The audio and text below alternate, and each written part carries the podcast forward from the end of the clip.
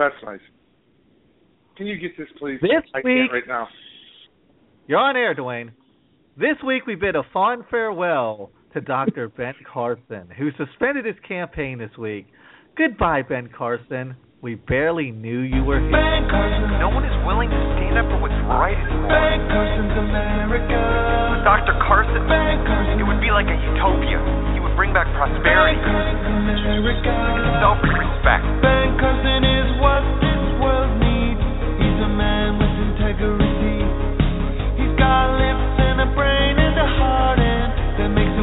qualified for presidency.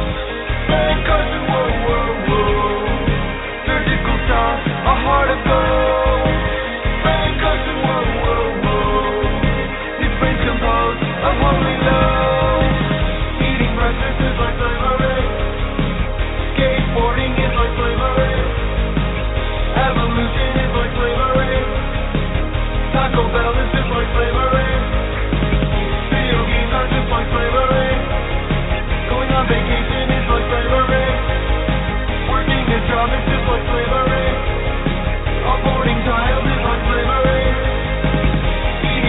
Ice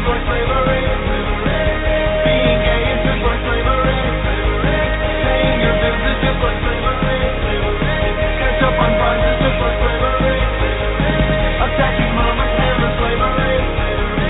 Attacking never slavery.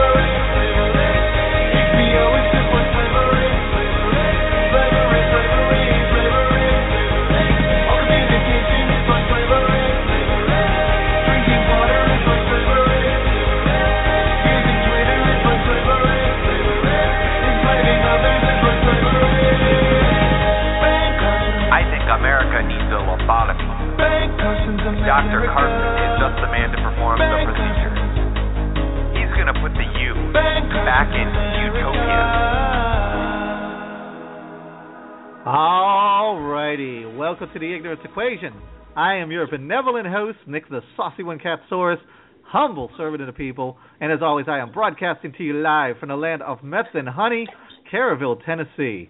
And I also want to introduce my super bad, my super fly, my superstar producer, the super girl to my reactron, the superconductor to my non-reactive electrons, the Super Mario Brothers to my King Bowser Koopa, D, the Maven Domestic.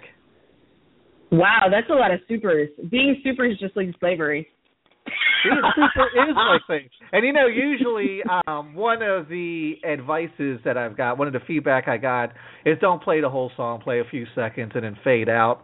But um I was playing this song, I was looking for a song for today's show and my ten year old walked in and she just started cracking up and she was like, What's wrong with this guy? And I was like, Oh you're gonna learn. All right. I also want to introduce a John Lear super fan with a super ego who eats super deluxe burgers while dreaming about supermodels in his super bleach bath. Dwayne the Super Badger. Hello, Don't sir. forget who all. Don't forget also ride a super bike. A sport Yes, bike is it a super bike. Okay. Right on. Yamaha, and baby. A girl who spent her Super Tuesday kicking superior super knowledge to the super apathetic masses across the super highway. Fern Thompson.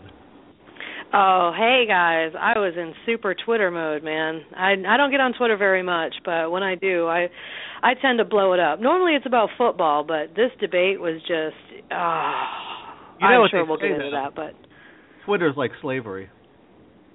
Twitter's Twitter like slavery. is like slavery. I think Yeah. everything's like Twitter's slavery at this point.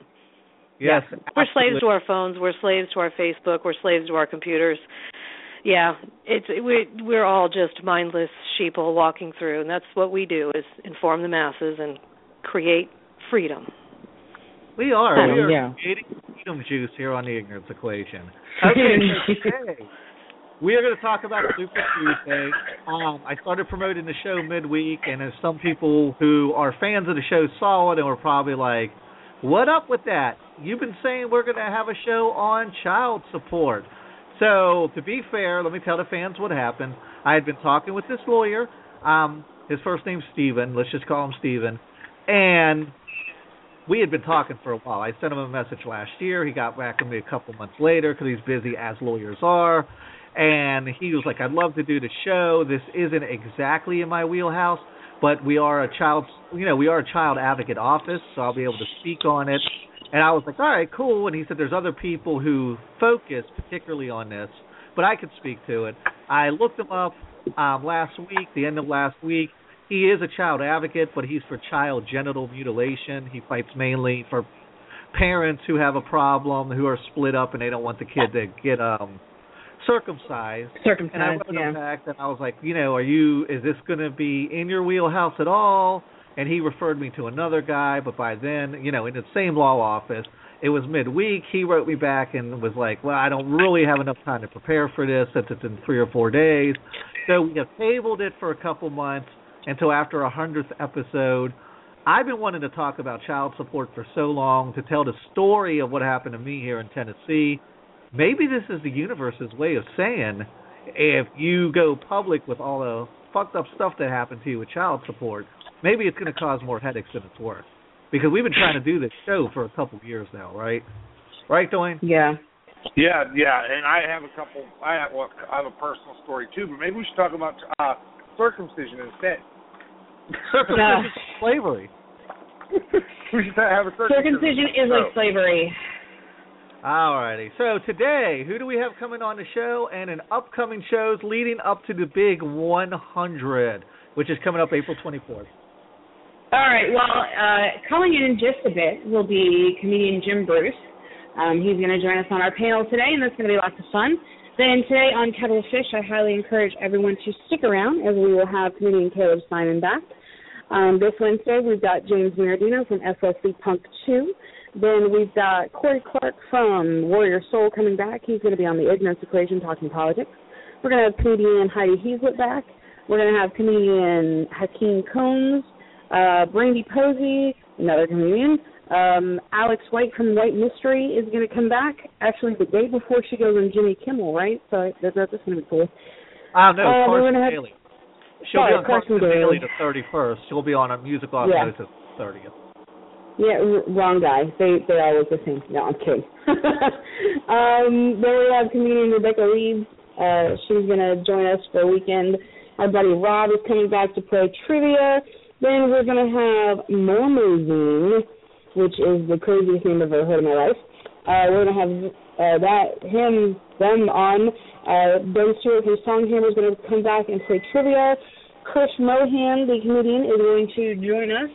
Um, we've got actor Sean Whalen, which I just about guarantee that everybody's seen him in something because he's in like everything. Um, we're gonna have the super cool upcycled magician Steve Trash, who's gonna be on. Um, we've got Christine Barger coming up, um, and then our hundredth episode. Our hundredth episode is gonna be amazing.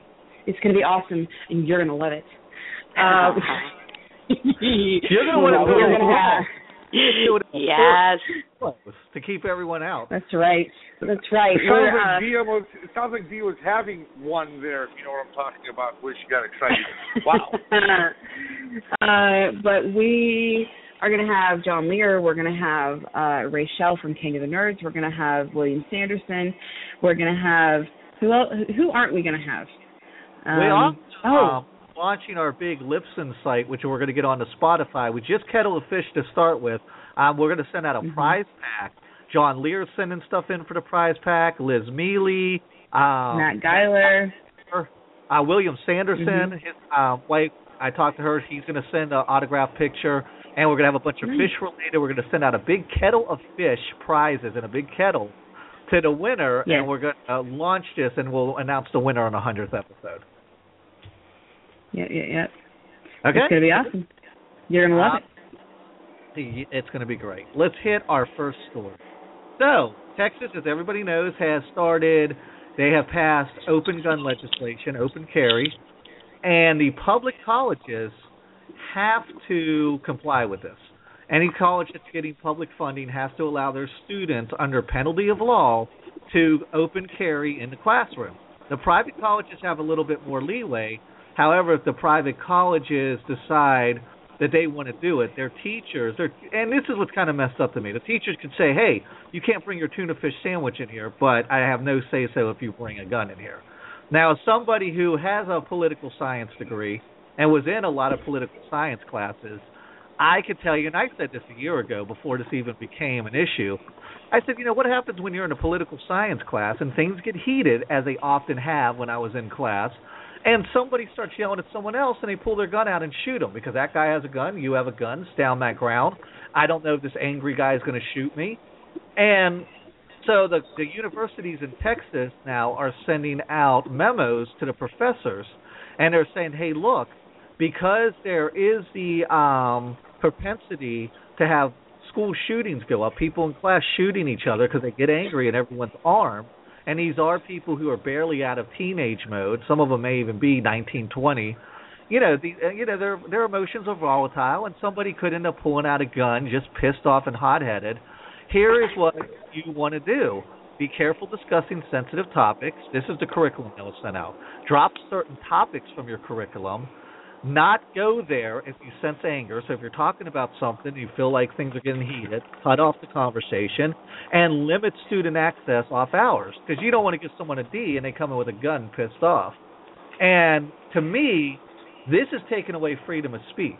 And one of the points that were made by university was look, it's in our Texas charter and our Texas Constitution that the colleges have to give the most free, open education possible. Not free monetary, but the most free freedom of speech, open education possible. And this is limiting our freedom of speech because if things get heated, if we're talking about slavery or the Civil War, the Confederate flag, or whatever, or even um, women's rights, what, wherever things get heated in class, somebody might pull their gun off, pissed off. And while they might not use it, while they might just be like, "I got my gun," somebody else might shoot them because we're in a heightened sense of fear. Uh. Everybody's afraid. Dwayne, you're grown. To you first. Should the university send out this criteria, or do we have to wait for a few people to pull their guns out? Should people have guns in an environment that gets very, very heated?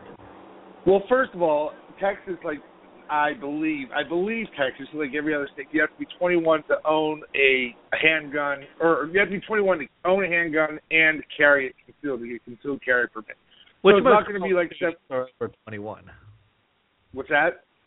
College students are over 21, at least 80%. Right. Most don't go straight out of high school to college But anymore. so it's not like 17, 18 year olds are carrying the guns. And, and and number two, the the percentages of Oh, concealed let me carry stop you permit. right now. Is a 21 year old today as emotionally mature as a 21 year old when we were kids? Because I would say a 21 year old today is a 16 year old from 20 or 30 years ago. Well, I, I would Yeah. agree with that, but I would. still- But I'm, what I'm, point- the point of the thing is the percentages of concealed carry permit holders who actually commit violent crimes is unbelievably low. I mean, yeah, there's a lot of times it's mostly domestic violence where you have a concealed carry holder who may you know shoot a partner or whatever like that. But in general, most concealed carry people they have to go through an extra background check to get the concealed carry permit.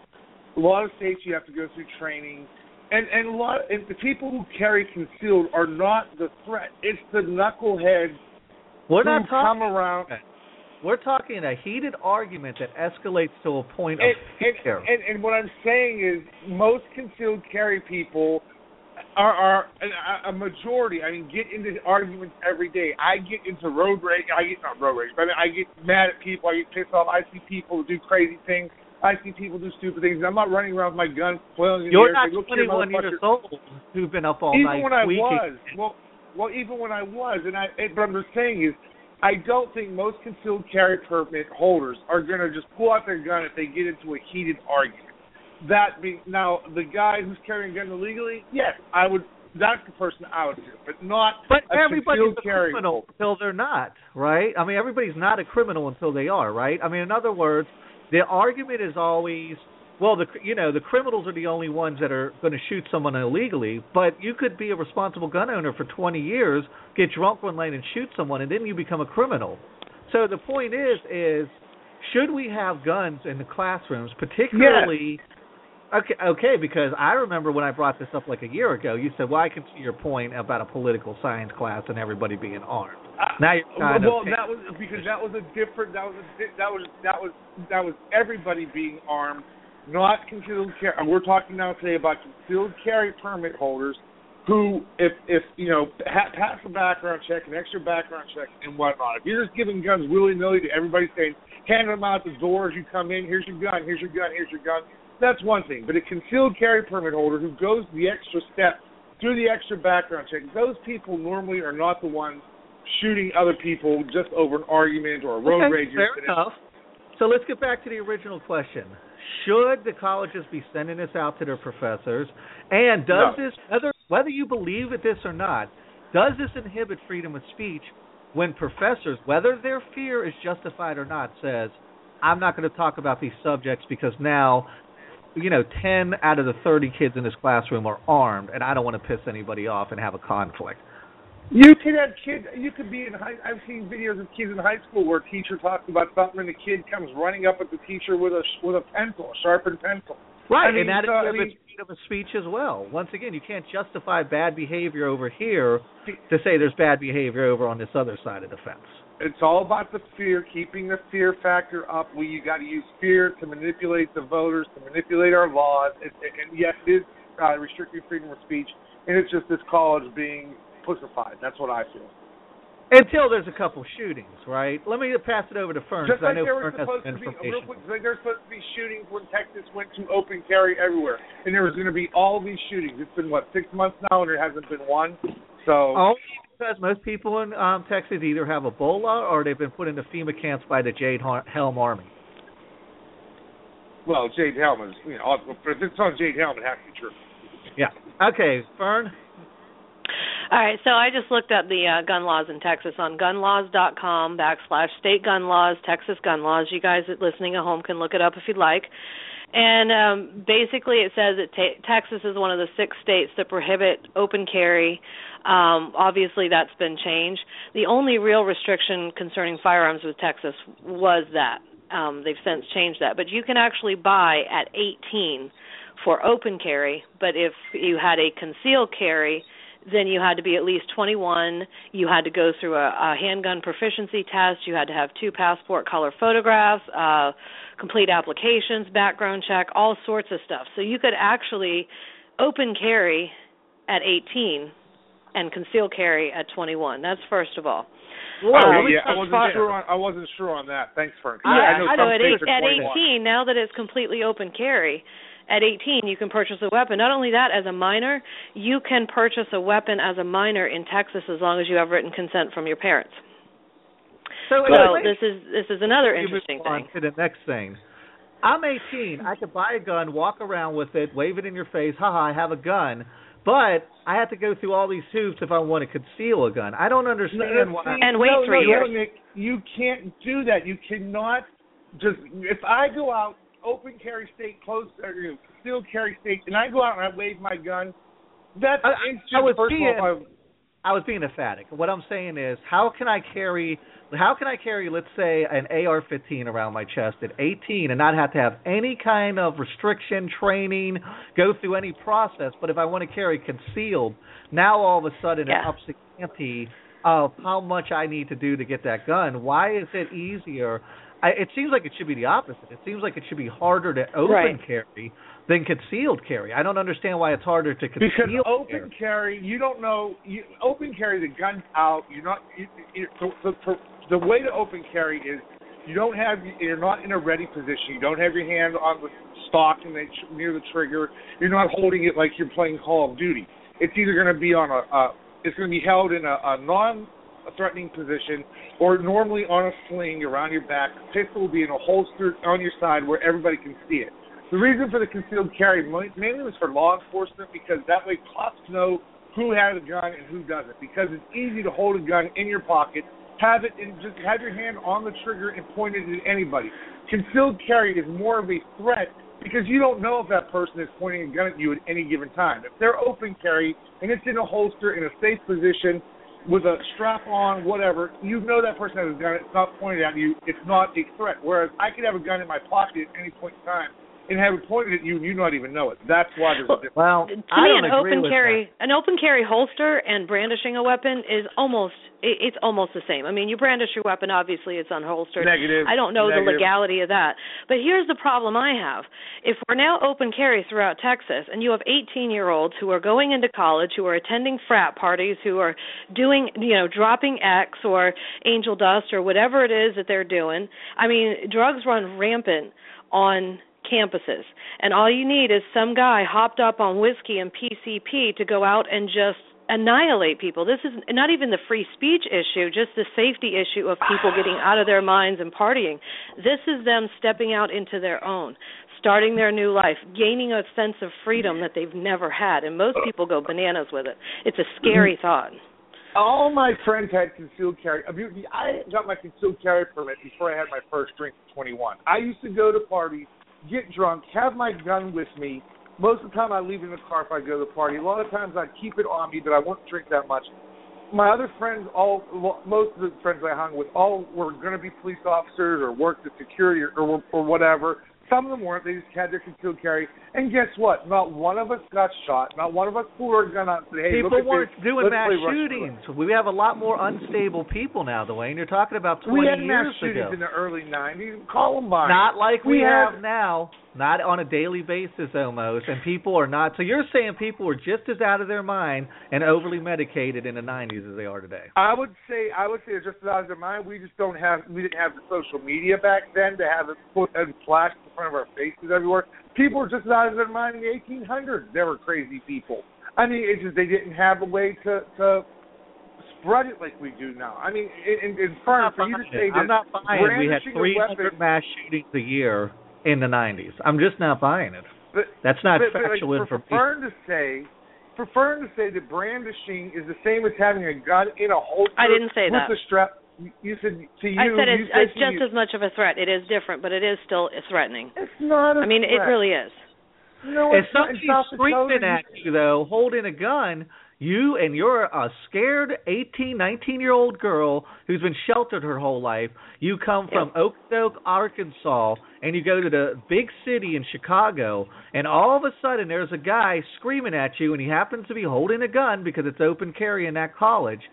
Or let's say Dallas, because this is where it's happening. I was Let's gonna say not. Chicago. You can't even get a handgun Right, in right. Chicago. Let me dude. keep, yeah, let me keep it factual. And he's screaming, and that girl happens to have a gun in her purse. She's going to probably shoot that guy because she's and going to she's be legal. If And she's legal. If Exactly. Flailing a gun. If he's flailing a gun, at that point, that man is a threat. I don't care. That is a Now, what threat, happens if she against- shoots the gun and then someone shoots her because they're like, oh my God, she doesn't know what she's doing, and you just have ten dead students, and all of a sudden it's like, well, nobody's But we- responsible.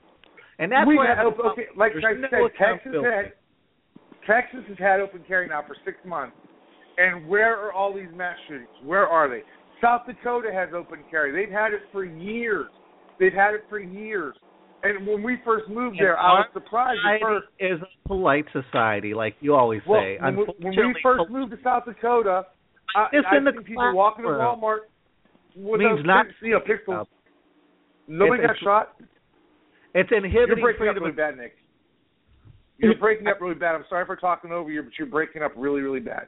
Okay, how do I sound now? Better. Sorry, I didn't mean to talk over you. You just I didn't, didn't even hear you after the time. I'm sorry. I apologize. Okay, so here's the point I'm trying to make. If you have this inhibiting freedom of speech, and you always make the point, an armed society is a polite society, and Correct. you're right, the polite society because you're inhibiting freedom of speech. You can't have people can't have it both ways. People can't go down this Donald Trump road where I should be able to cuss anybody else. Oh, my waitress um brought me the wrong soda. I wanted Coke and not Diet Coke. F- screw you, whore, die. And then say everybody needs to be armed and have open carry, you're good. That's a recipe for disaster. Either we're going to be a No, polite it's not. armed. Oh, really? Everybody's going to be at bars screaming at each other with guns, and no one's going to get shot. First of all, most states, most states, I, I think there's only one now that allows uh, you to carry a gun into a bar, and that's only if And you're not drinking. allows open carry at bar. If I you're know it's caught in a bar with your gun and you're drinking, you automatically lose your permit. You lose your right to carry a handgun. There are laws against it, and, and there still are not. You do not see mass shootings in bars. You don't see, like I said, South Dakota open carry. Been like that for years. We walked into Walmart. There's people with holsters on their side. People weren't running and hiding behind the cash registers. It was just normal. Nobody got shot in South And Dakota. everyone yeah. is being more polite, like the saying goes. But when you're polite, you're not exercising your total freedom of speech. But Well, let's get bullshit. People You guys know you're both right, right? You guys know you're both correct. In, in a situation like Texas, what you're going to have is you're going to have people from Texas who are used to having firearms, who have been taught what to do with firearms. I grew up in Maine.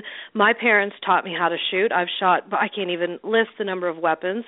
I used to go target practicing, went hunting with my father, did a safety course when I was 12. They brought me up right. And in a lot of those areas where weapons are, you know, a part of everyday life, those people are responsible. It's not those people that I worry about. It's like Nick said, somebody who comes from Arkansas who's never handled a weapon and now this girl is is looking at this college going, I either have to pick another college or I need to get a firearm to protect myself because everybody else around me is is protected and not having the safety guidelines and the responsibility that some of these other kids have. It's throwing them in the mix, which is why I don't like this whole university situation.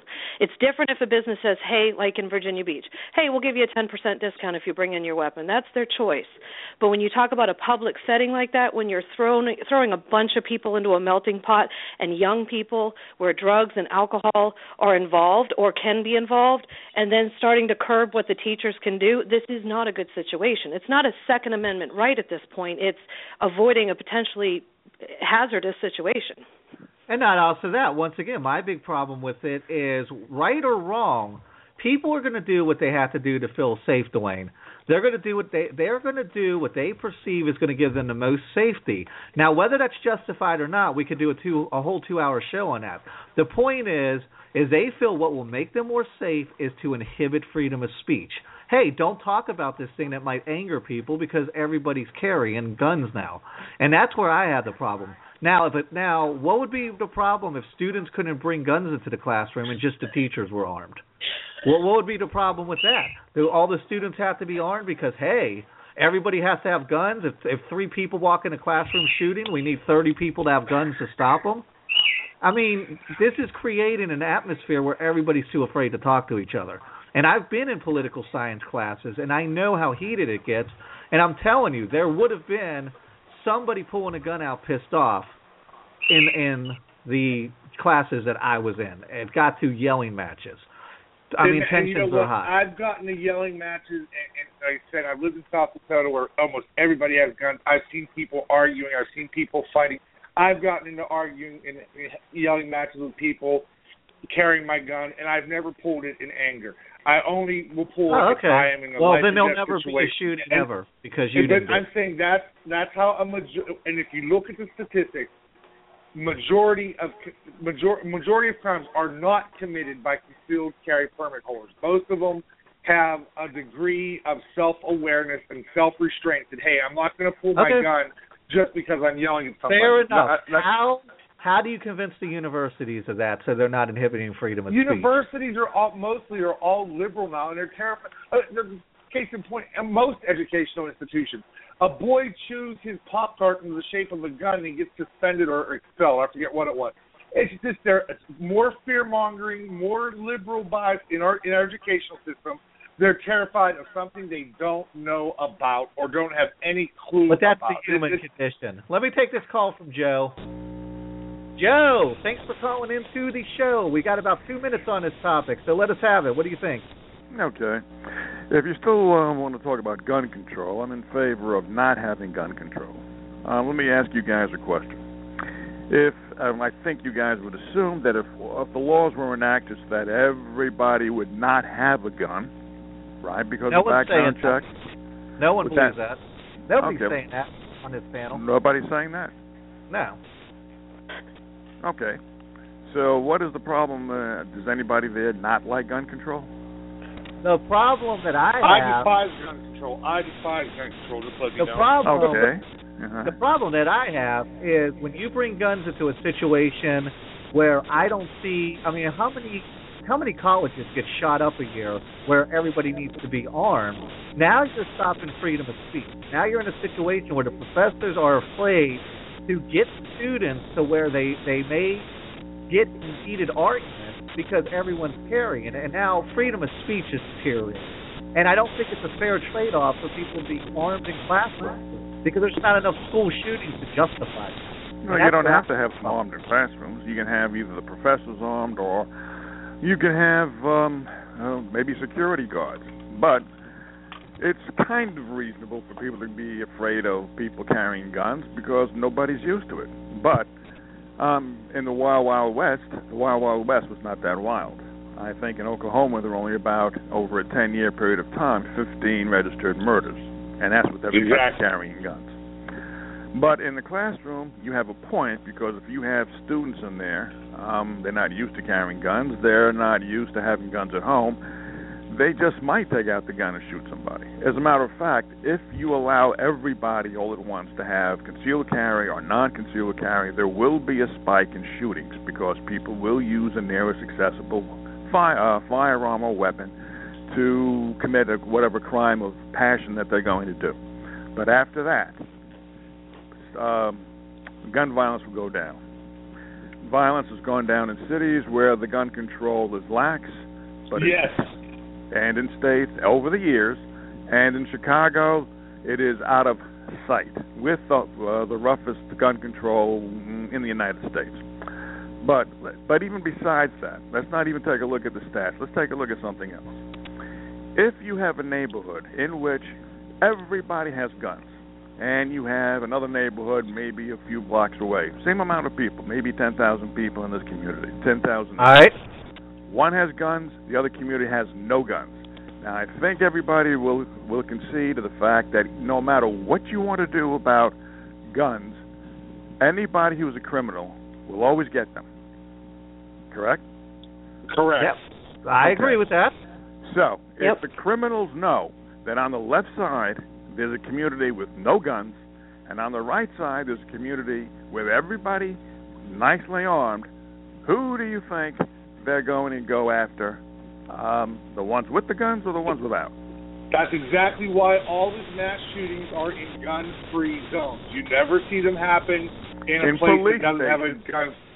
You or a police see them in station, police a gun stations. show, a gun range. I mean, you might have a nutcase at a gun range go off. but You don't see mass shootings at, at those kind of places. A gun show, a gun shop, police station, never. Always in a gun-free zone. Yeah, Right. but when we when people talk about gun control, there's various levels of it, right? I'm all for background checks, making sure the mentally insane that somebody doesn't walk out of a mental institution, think that he's Mhm. surrounded by leprechauns, goes and buys a gun and just starts shooting. I think you should be trained and licensed just like you are with a car. And I know people say, "Well, you you have to be licensed," but I don't. I have a gun. I'm not licensed.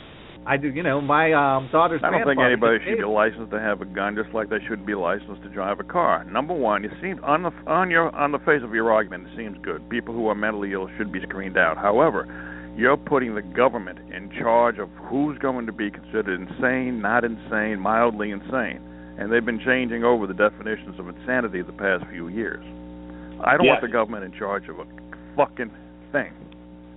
That's where it needs Fair to go back to HIPAA. That's why we need to re- relax the Amen. HIPAA laws and let doctors say if this guy's mentally insane. Right. Let, let, But who they do the enforces FBI that? background check. If the government doesn't Well- enforce it, then who enforces it?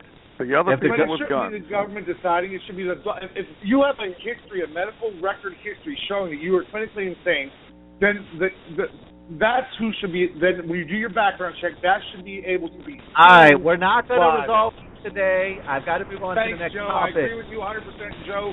Greatest caller we've had. If I ever retire, you can be my replacement. Thank you, Joe. There you go.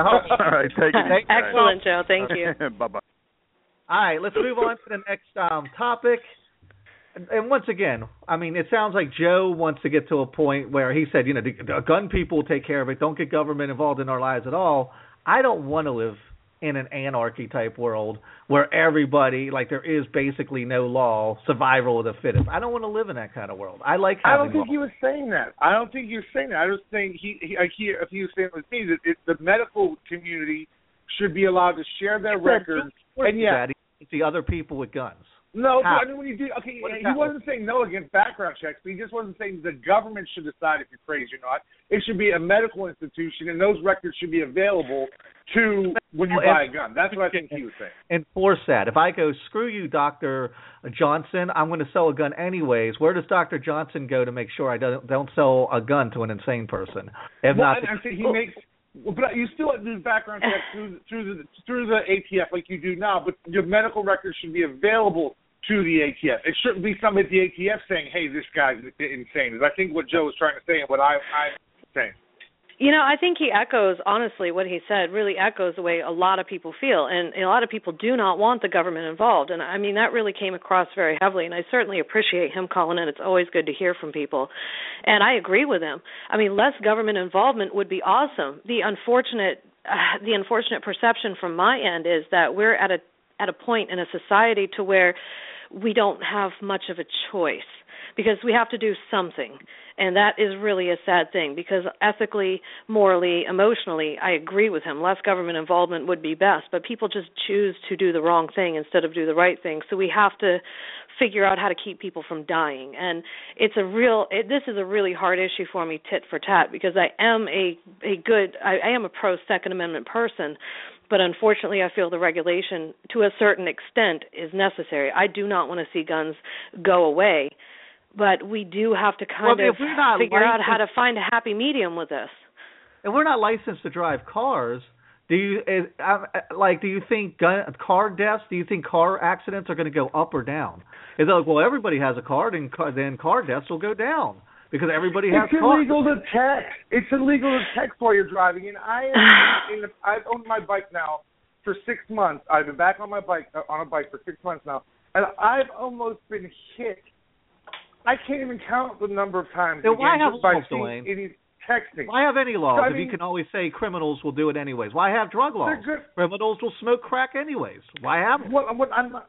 What, I'm not. Cars are that, but I'm just privilege, guns are right. are- the, car, the car argument's invalid. Yeah. Completely and yeah, utterly. Thank you, Fern. Thank you. But I wasn't And, like, making I, guns Fern and I compared to cars.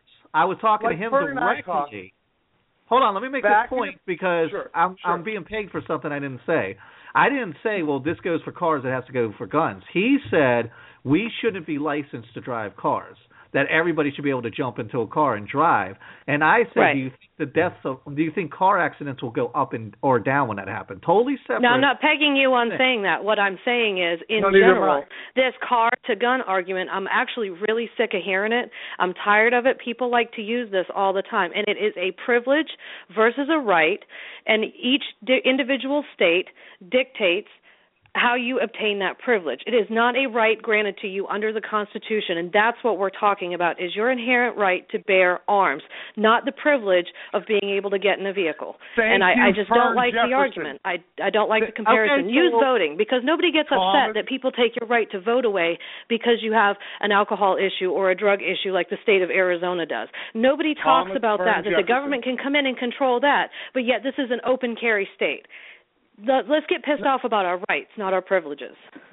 Well, fair enough. Tom- okay, let me let me move on Fern to this. Jefferson. I can't make this whole episode about guns. We've done But like just, five just gun real episodes. quick, move, bro, just, it- it- la- last thing. Fern and I talked the other day. They need to put firearm safety back into schools. And like I told Fern, they can I use agree. airsoft guns. They don't have to use real guns if they're that terrified. But they should teach kids what guns are, what they can do, how they can kill. Get the enigma, the the, the ooh, it's taboo out of the equation, and you'll have less accidents and more uh, uh, children growing up with responsibility and grow into responsible gun owners as they become adults. But we're afraid to do that. Well, we're not afraid to do it. They do it here. They don't actually have a gun range, but they teach gun safety here starting at like second grade. And they're supposed to start next year here in Missouri, but every state needs to do it. All right, let me move on to this guy. And this is what I feel is a byproduct of Donald Trump. And I want you guys to tell me if you think that this disqualifies you from holding office or if what you do in your free time doesn't disqualify you. Robert Morrow, he just got voted in as the Republican Party chair in Travis County, Texas. It's always Texas or Florida. Um, here are some of his tweets and Facebook posts, and you guys can tell me if you think this at all disqualifies him for office. If, if this disqualify, if this should cause him to lose his job. Um, here's some of his tweets. I hope Mark, Mark Sanford loses because he is a metrosexual douchebag, and this is him saying this, not me, who had a wife with no tits and he can't control his Argentina whore. Um, here's a great one. Would Hillary Clinton swallow all of your cum, or would it make her more, uh, or would it be more of a Lorena God. Bobbitt situation? This is a public official tweeting this while in office. I have been having incredible. I incredible think urges Hillary's to- a spitter. Just for the record, I think Hillary's a spitter. Just saying. This Thank is you for clearing that up.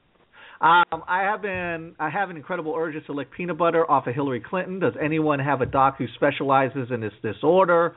I'm circumcised and I love it. Cut the extra skin off, free the penis, take away places for problems to hide. I googled Robert Morrow, 11 inch penis confirmed, over 12 million hits. Just saying. I mean, this we is needed re- that circumcision lawyer. See, we did need him on the show.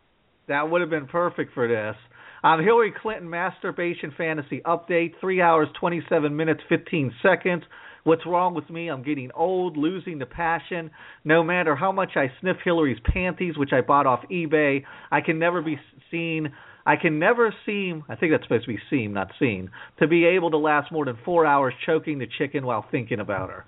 Now, So that's how she makes her millions, not speaking, selling her used panics. Damn it.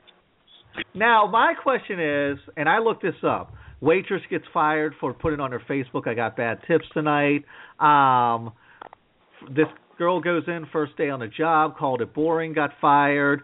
Teacher takes a picture of herself in Europe on vacation with a beer, gets fired. Um, Apple employee gets fired for saying Apple sucks. All these people are getting fired because they are violating some kind of stipulation that hey, even when you're off the clock, you're going to carry yourself out there in the public world with a certain amount of composure because you are representing you know so and so elementary school when you can't be a stripper and be a teacher even if it's on your free time. Yet because of Donald Trump and how the argument how the conversation has been dragged down in the mire this guy is allowed to continue um Fern you seem to be the sickened the most by this you want to chime in Oh. should this guy be immediately removed from office Yeah, this is an elected public official. This is disgusting. I am so appalled and repulsed by all of that. Like even reading the article, when you sent the article, it was hard for me to to read through it and then hearing it just it is repulsive. This is not a this is not somebody who should be in the in in the uh, no. This guy needs to go. It's, I, I can't even like I can't even tell you how disgusted I am. There's a difference between having a private conversation behind closed doors and you know having a few drinks and telling dirty jokes or whatever with your friends and a public official coming out and saying some of these disgusting disgusting things. I can't. I just can't even with this guy. Get rid of him. Dwayne, do you fall in the argument of stop being a politically correct sissy? People should be able to talk about Hillary Clinton gargling cum and go back to their office the next day. Or, you know, don't violate my freedom, absolutism, freedom of speech. Or do you think that when you have a public position, especially one in politics, that there should be a certain level of decorum in an office. And if you violate that level of decorum, sorry, goodbye. You, you're not representing the people. Most people in your district are probably not down with this kind of talk or mentality. First of all, I want to say I want to thank him. I actually sent him a friend request because on one of his Facebook posts they showed that article was there's a Facebook page out there that says I really like boobs. I didn't know that site was out there. I am now a follower of that site. Thank you, Mr. Morrow. Um, that being said, um, I'm kind of torn on this. I am I am I'm actually kind of torn. Yes, politicians should be held to a higher level. Yes, they most absolutely should. But then again, this goes back to freedom of speech. Does he have the right to say these things? If he's not threatening her, if he's not, you know, causing, you know, panic in a theater by screaming fire, does he have a right to say this? Yes, he does. So, as a libertarian, I am extremely torn on this because again, politicians like uh, Johnson, you uh, President Johnson, used to always talk about his Johnson in the Oval Office amongst his aides and his cabinet members. And it finally came out that how he he was a pervert. He was a major pervert. Kennedy was was a womanizer. That's all come out. You know, Clinton had those um the blowjob incident. Obama on all these different But he wasn't bragging shows. about it. He didn't go on Right, the but- Tonight Show and go, "Guess what? I just got Right. blown by my intern." That's the But- But what. I'm saying is, what I'm saying is, our our level of acceptance for what politicians can and cannot do over the years has gotten so low. The bar has gotten so low that I think, as a nation, to me, yeah, what he's saying should not be, you know, as a politician, should not be said. If he's a private citizen, yeah, let him say it, whatever. You, you either agree with him, you don't, whatever. But as, as a country, our level, the bar for what politicians should be and how how they should be has gotten so low. I don't think people really give a shit, and I think it's sad. Yes, I do. But does he have a right to say it? Absolutely. So I think it's a it's a conundrum we're in where we have lowered the bar so much for our politicians, uh, along with Trump with the cussing that he does. I will I will give you that. Trump does a lot of cussing, which does kind of upset me because it is not presidential. And I hope when he does get elected, if he does, that he he stops doing that because I'd hate to see. I know, think dropping f bombs will be the least of our problems. We need to worry I about Bill, dropping I think Bill. Maher summed it up best when he did the State of the Union address as Donald Trump with all the f bombs. I thought that was freaking hilarious. You know, shouldn't there shouldn't there be some repercussions for that? You know, like you're free to decide, but you're not free from the consequences. And as a politician, does he have the freedom to say it?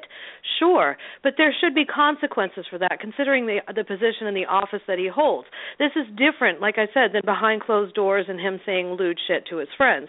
This is him coming out publicly, holding a public office, and saying this lewd stuff. So, it, does he have the right to say it? Yes, but there absolutely should be consequences. I mean, he took that job knowing that there's a certain amount of decorum that has to be held. So well, I'm not he sure needs the to go. State, but I'm not sure the state. I mean, the state may have a clause in there, you know, a morals clause. If you get elected, they may or may not, or the town. And then it's also the people, whether they have the right or not to say, hey, we want a recall election. I don't know the laws of the district he's in if that's actually even Well, once again, we're going back to corporations have more power than government.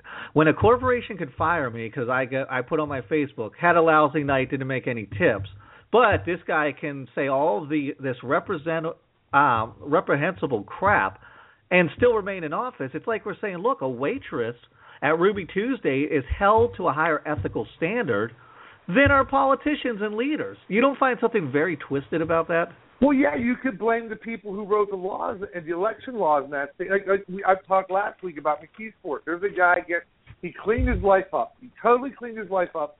Years ago, he got uh, convicted of a felony for forgery or something like that, or or some sort of corruption charge. And he got a felony. He did his time. He cleaned his li- he turned his life around, and now he he, he got elected as a, a, a local district councilman or whatever. And under Pennsylvania, because of that, he cannot, Pennsylvania law, you cannot hold a position in government if you've ever been convicted of a felony of corruption. So now he's fighting it and trying to, you know, fight that, saying, hey, look, this was 20 plus years ago.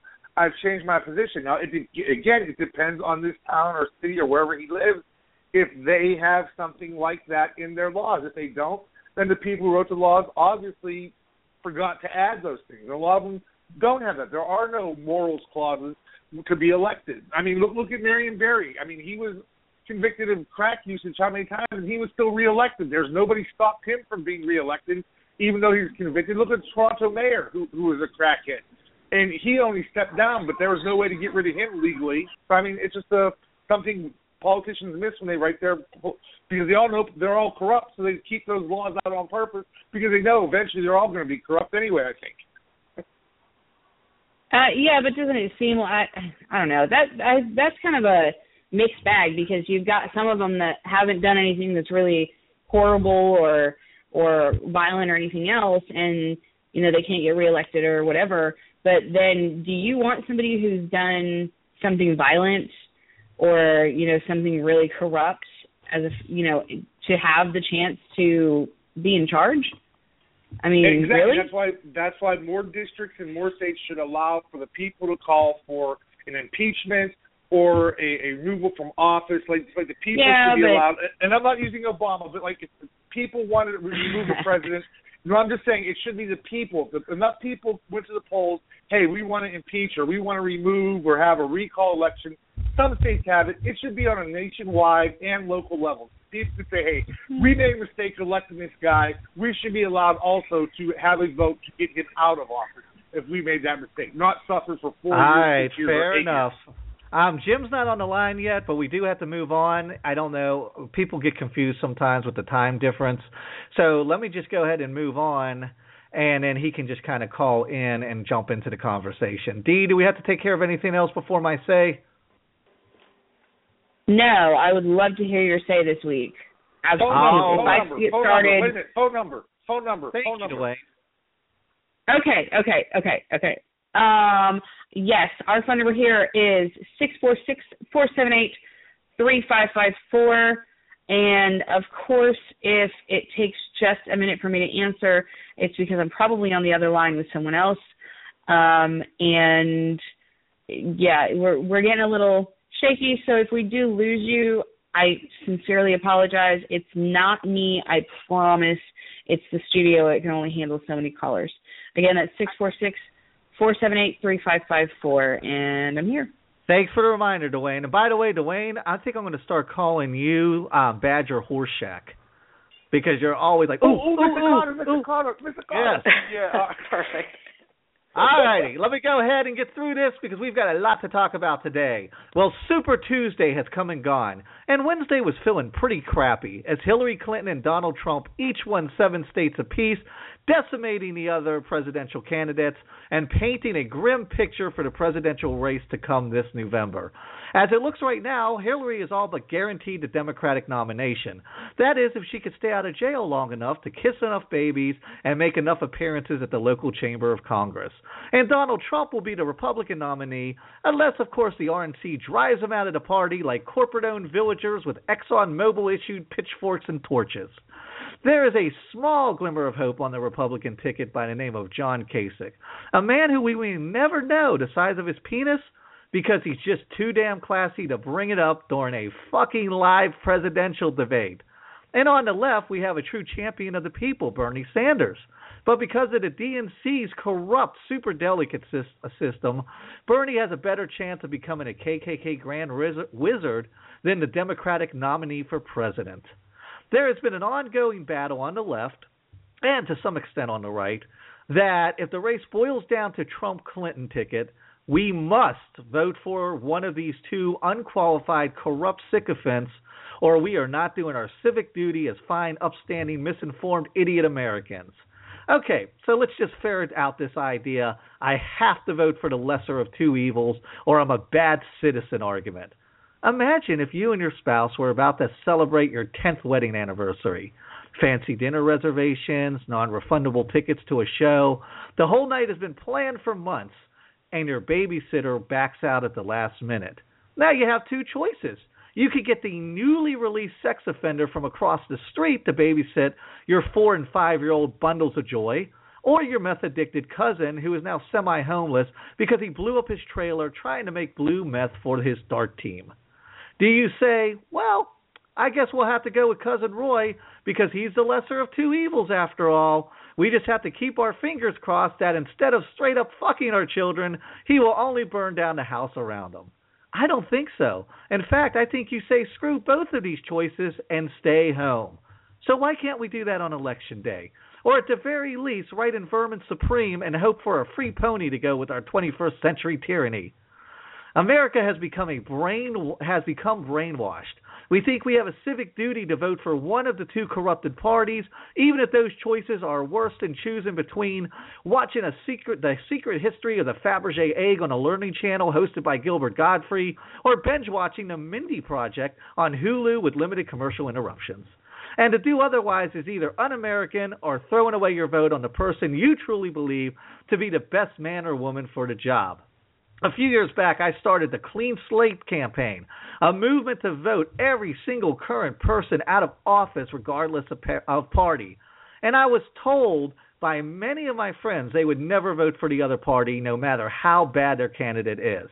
Now, is this just blind loyalty or good old fashioned indoctrination that keeps us all um, indentured to our political power elite?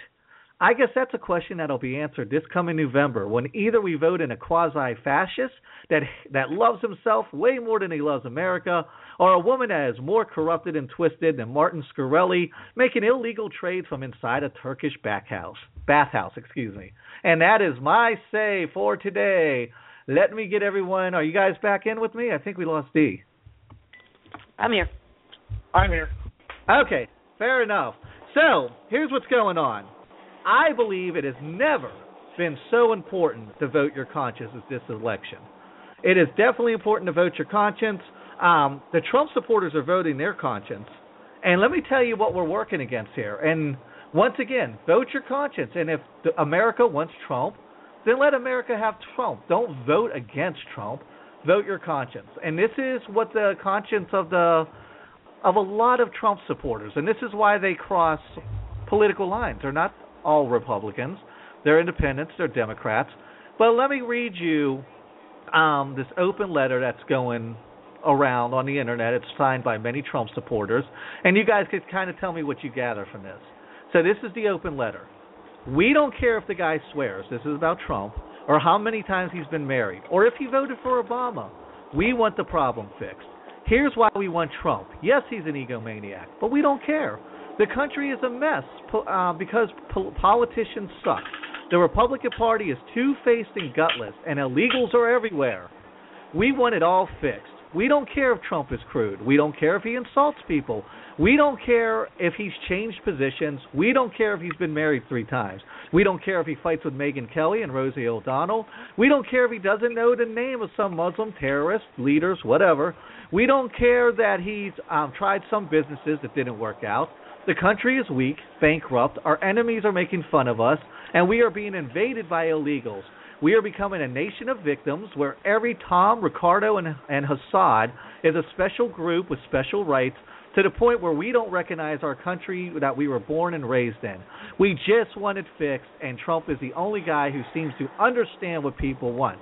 We're sick of politicians. We're sick of the Democratic Party, the Republican Party. We're sick of illegals. Trump may not be a saint, but he doesn't have a lobbyist. He doesn't have lobbyist money holding him. He doesn't have political correctness restraining him. All he knows is he's been very successful, a good negotiator. He has built a lot of things, and he's also not a politician. He says he'll fix it, and we believe him because he's too much of an egomaniac to be proven wrong. Now, here's what I gathered from this. And give me just a second here. So here's just here's what I've gathered from this. I feel like what these people are saying is, look, if Trump brings a little bit of fascism to America, that's fine, as long as it's not fascism against my group. If, if Trump doesn't know what he's doing, that's fine, because my focus, I'm a one-issue candidate. My issue is make America great again for my group, which happens to be predominantly white. Um, I don't think they're so worried about the Christian atheist scene thing because they have a lot of evangelicals behind them as well. But I feel like they're saying, look, if we have to give up a little bit of freedom, if this guy shreds the Constitution and he said some very disturbing things about what he wants to do, the most disturbing to me was in the debate the other night where he said, hey, look, I'm going to do worse than waterboarding. I'm going to kill the families of terrorists. And when Megyn Kelly said, you have a lot of generals in the military that said they will belay that order, that they're not going to follow you, he said, oh, yeah, they're going to follow me and he said it in such a way that was fucking terrifying to me. Jim Bruce is on the line. Let me get him in here. Jim, thanks hey, for buddy. calling in. Hey, What is thanks up? for having me. Absolutely. Uh, well, I'll let you have is the first insane. um, thing on this. Uh, What is Trump's people saying when they say, "Look, we don't care if he's not qualified. We don't care if he's rude. We don't care if he's lewd. We don't even care if he's a bit of a fascist. Get the illegals out of here. That's our concern." Is this not terrifying to you? It is. Here's what's amazing to me. When he first got into the race, I said to a bunch of my friends, I said, "This is frightening," and and everybody did. Everybody I knew reacted the same way, which is, "Oh, come on." This is clearly just a joke candidacy. But from the very beginning, it seemed really obvious to me that this wasn't a joke candidacy. The the bit I do I've, I had been doing about it for a while is you know, people would make jokes about his hair, right? Right. What I was saying for a long time is, look, jokes about his hair are not something you should be. That's not the thing to focus on anymore. Much like imagine you were a comedian in 1933 in Germany, and you were making fun of this guy's funny mustache. Like we're past that point. Here's what I think about his followers. I don't think his followers don't agree that he's a bit like Hitler. I think they kind of want him to be a little bit like Hitler now. Uh, the only thing that makes sense to me is that they're down with this program because Yeah, yeah. nothing else makes sense. They've they've adopted the premise that yup, that's the problem. The problem is the immigrants. The problem is is the Muslims, and the problem is the black president. Because you're in denial if you say that the economy is still in free fall. You just are. We have a five percent unemployment rate. We actually are doing incredibly well. So you're in denial if you think that we're still doing badly. I also blame Bobby Jindal. I really do. Okay, explain. I'll tell you why. Because the other day, and now Bobby Jindal, not just I'd say he's he's typical, but he's one of the worst offenders. He across the board spins the narrative that everything is Obama's fault. Everything. To the point that the other day he said the rise of Trump was Obama's fault, which makes no sense at all. But he's been spinning the narrative that it's all Obama's fault, which is a very convenient thing to say because it allows you not to be responsible for anything. And that's been what the Republican mainstream have been doing for the last eight years. They've been like they've never said we're responsible for anything. There's not one single issue where they went, okay, that's our bad. Yeah. The buck, wherever the buck stops, it's nowhere near these guys. So as you continue to spin that narrative, it's not surprising. Well, then people believe that narrative because they're listening to that. So then when you try to change the narrative suddenly, well, you've got a guy like Ben Stein endorsing Hillary Clinton. Well, that's absurd. It wasn't just two years ago when Ben Stein was on Fox News saying that he was pretty sure Obama didn't really like America. Now, I'm not being hyperbolic. That's what he said. Right. That he didn't think he had America's best interest at heart. Now, you can disagree with policies, but if you're saying stuff like that for eight years and then suddenly you're trying to put it back in the bottle, that's your fault. That's the Republicans' fault. They've spun a narrative that allows a demagogue, that allows an insane nut job like him to rise. That's what it all comes down to. Is they set the table. Donald Trump just came to dinner. That's all that happened. Well, let me pass this over to Dwayne. Um, and Dwayne, I don't want you guys to sit here and argue if the economy's doing well or not, because I know you're blowing up like, oh my God, the economy's not. Let's let's keep it focused on this issue. You have been back and forth on Trump. Trump has said some terrifying things about what he's going to do with reporters when he becomes president, and I I agree with Jim. I think some of these Trump supporters, and and they're and this is this is crossing ideological lines. This is not Republicans. He has just as many Democrats and Independents. These Trump Oh, supporters he are a different thing. He Yeah, has an the oddest supporters I find are the people who support Bernie Sanders who have said if Bernie Sanders doesn't get the nomination, they're going to vote for Trump, which means that's bizarre to me. Which means that they're like either I get Bernie Sanders or burn it all down. Yeah, yeah. That's- maybe that's, an where we come to at. do.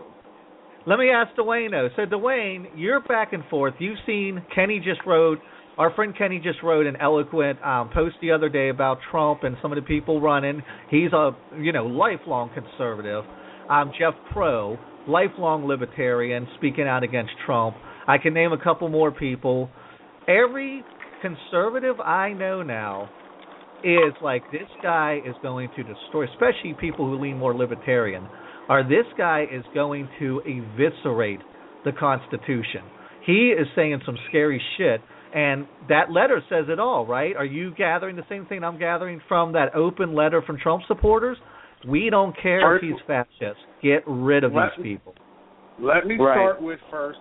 Sieg Heil, Sieg Heil, Sieg And okay, after, besides that point, um, Did you get that out of your Yes. system? Because I don't understand the joke. Are you saying that's Trump Send the hate us? mail to Dwayne. That that that's what whenever Hitler would come out and, and give his speech, and everybody you know see him, they put up their arm. I actually threw my arm up too, just for the hell of it, you to prove you know that I'm not only racist, I am a neo-Nazi. Just to put that out there.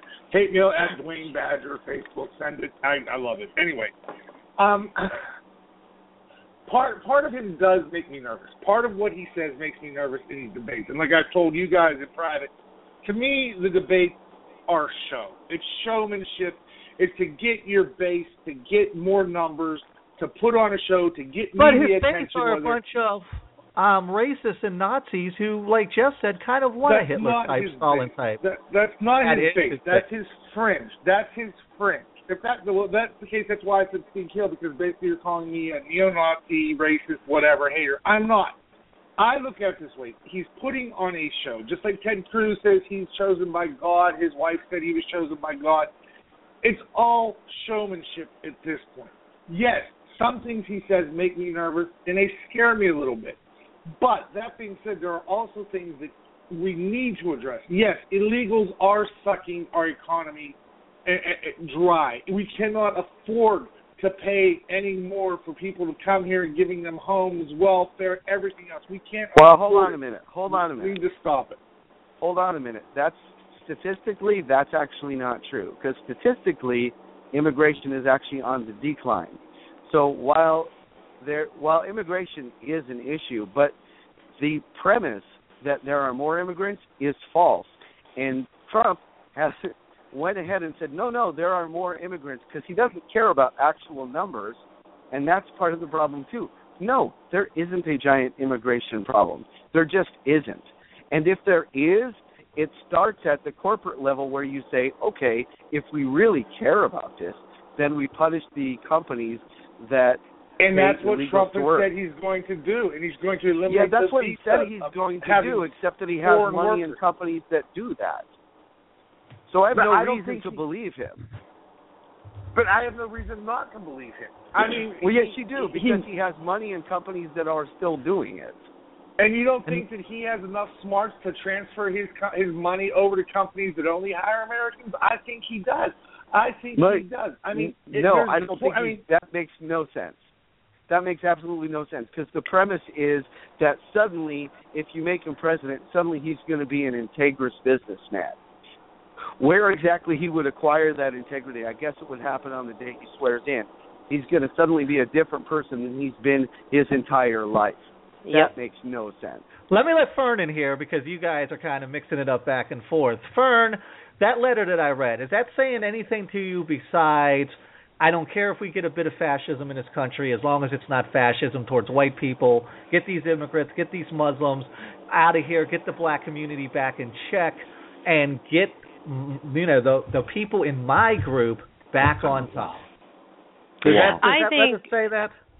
I think that this letter is it stems from a long brewing and deep seated frustration with politicians spinning their wheels, getting very little done, the pomp and circumstance, and people are tired of it.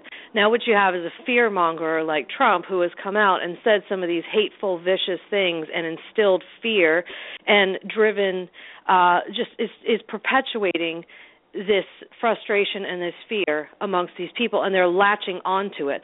Honestly, yes, I think there is a percentage of the, of America that actually feels this way, but I also believe that there's a percentage of America that only thinks they feel this way. They're overrun by their fear and their anger.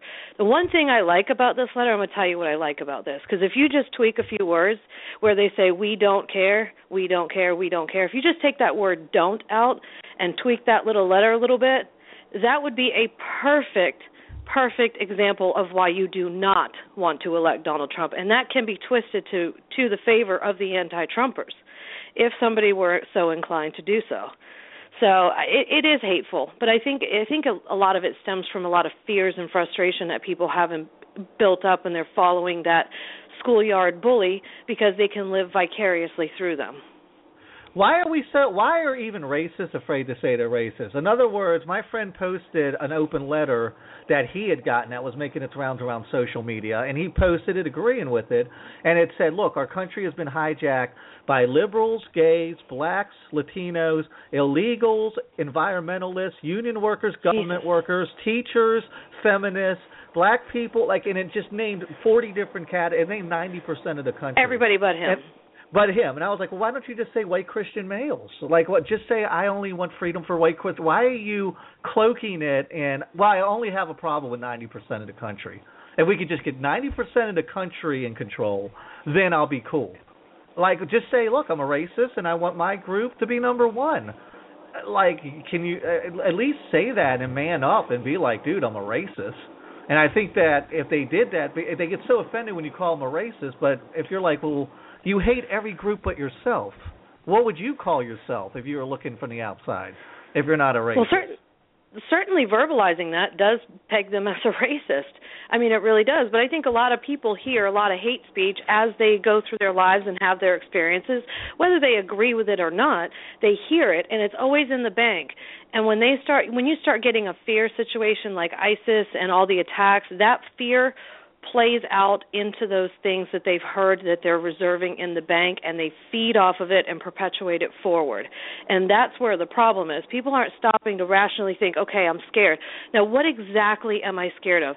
Is my next door neighbor really going to come and behead me in the sleep in my sleep? Is that guy at 7-Eleven really going to rob me? No, of course not. I really don't think they actually believe that, but they're driven by that fear and then they open their mouths and perpetuate things and make it worse. And that's what Donald Trump has done for this country. And that goes back to the politician saying all those slanderous things about Hillary Clinton.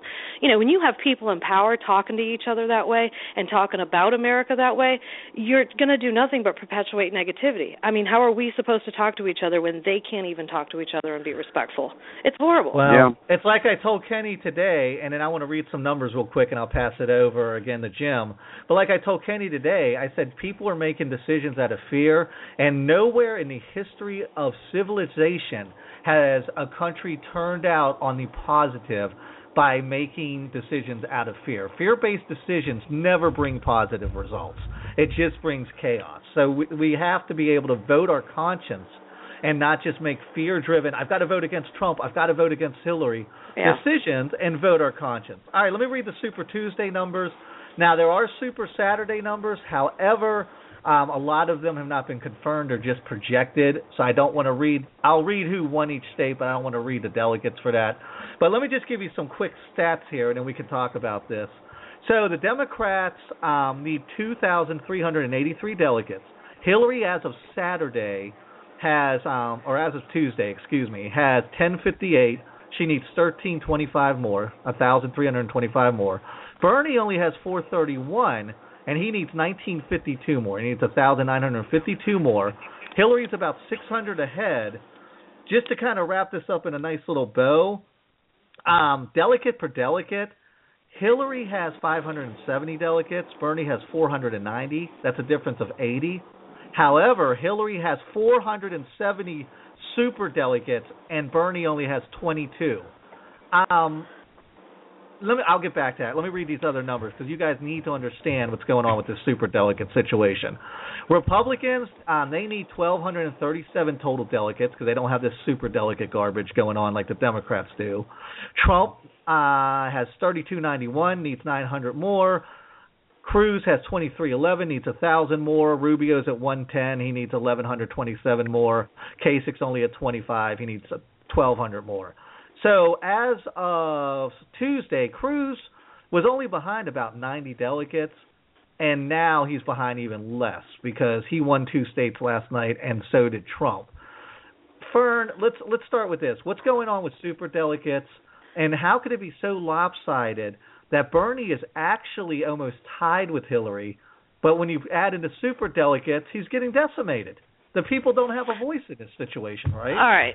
Now, people hear super delegates and they're a little confused about super delegates. Now, delegates, regular delegates, are delegates that are assigned by the state to go to the convention and vote for whomever won that state. Some states are winner take all, some states break them up. And those delegates are bound to vote for who the constituency voted for in the percentage that they have. Super delegates, each each uh, each party can make up their own rules.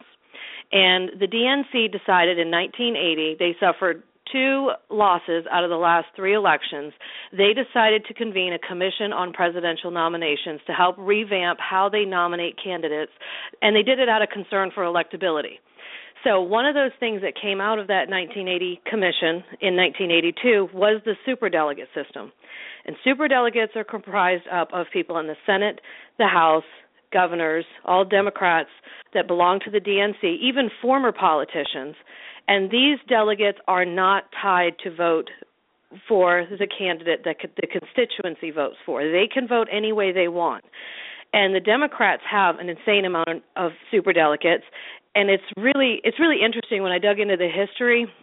Um, typically, your super delegates will vote for the candidate that donated the most to their political campaign.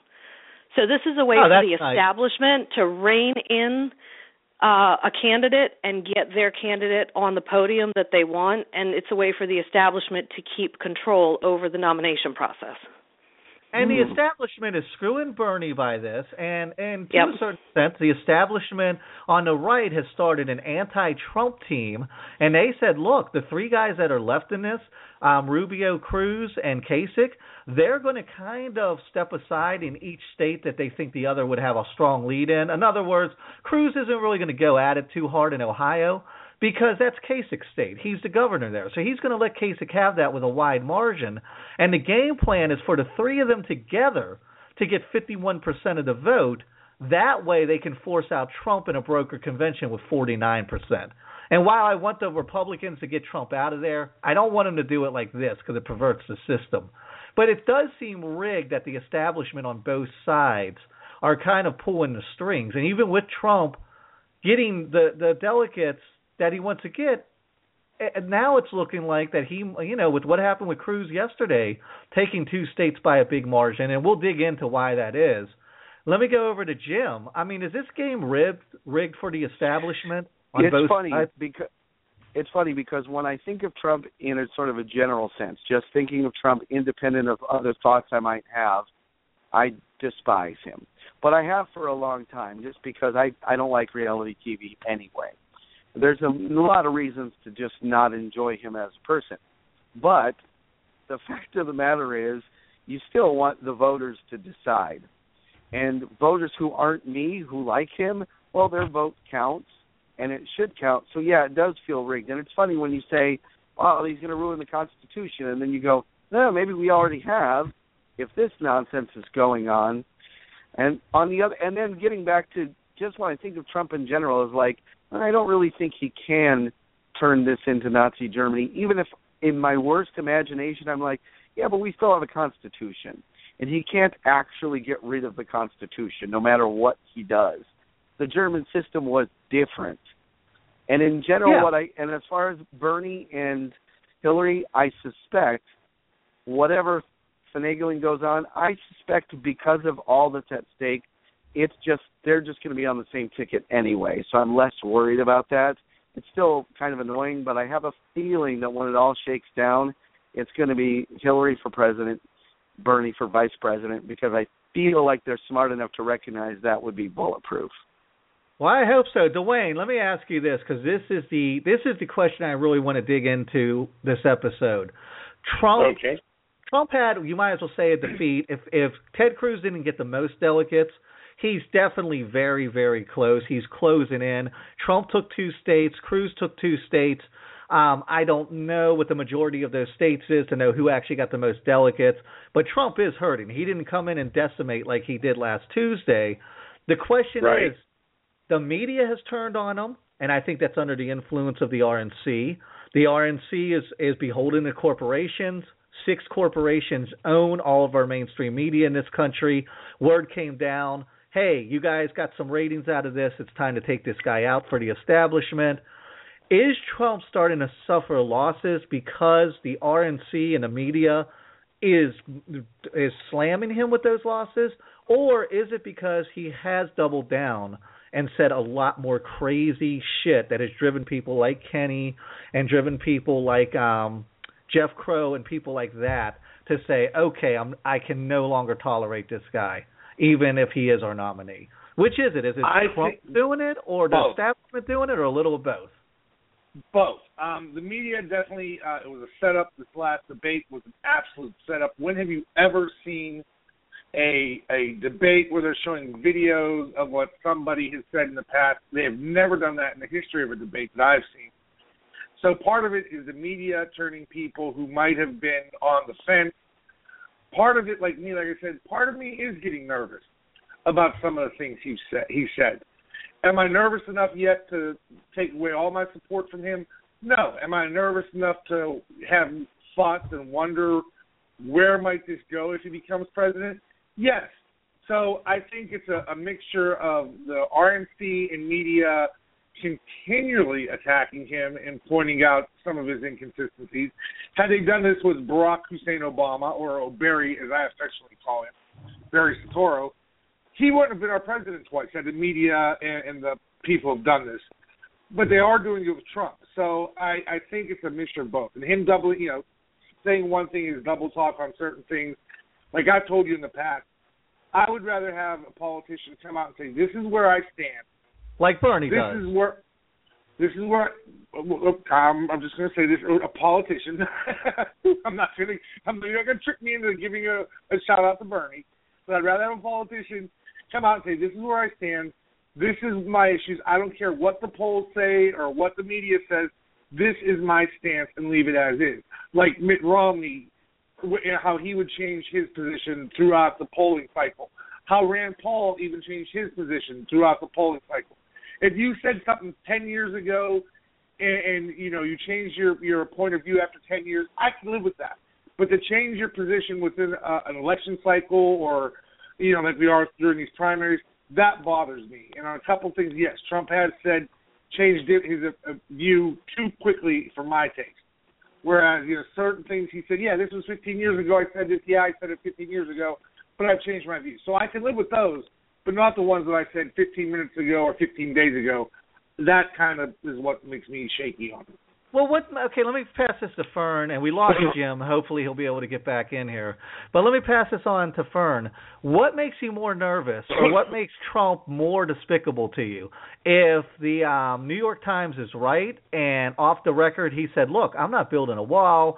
I'm not deporting Muslims. I'm just saying this to get the racists to vote for me and drum up my base. I'm not doing any of this stuff." So he's scamming and playing America. Or if it's true, he does want to do this and turn this into the United States of Trump and actually do that. Wh- Which one to you is more? I know which one's scarier, but which one to you is more reprehensible? If he's scamming America, or if he is the kind of fascist, Stalinist type dictator that he pretends to be, or is he Well, not? you know, if he's if he's scamming America and that does come out, then that just does nothing but cement what I've been saying for months and months, and that's he's out for himself. This is a this is a coup. It is all just another notch in his belt. It's an accomplishment for him. It's another negotiation. It's another deal. It's another challenge. So honestly, it wouldn't surprise me, and I'm already I've, I've already been convinced of that anyway. So it's not surprising, but it's just despicable no matter what. There is no one is greater than the other if he actually believes it or if he's scamming America because either way it's friggin' horrible just in a different way.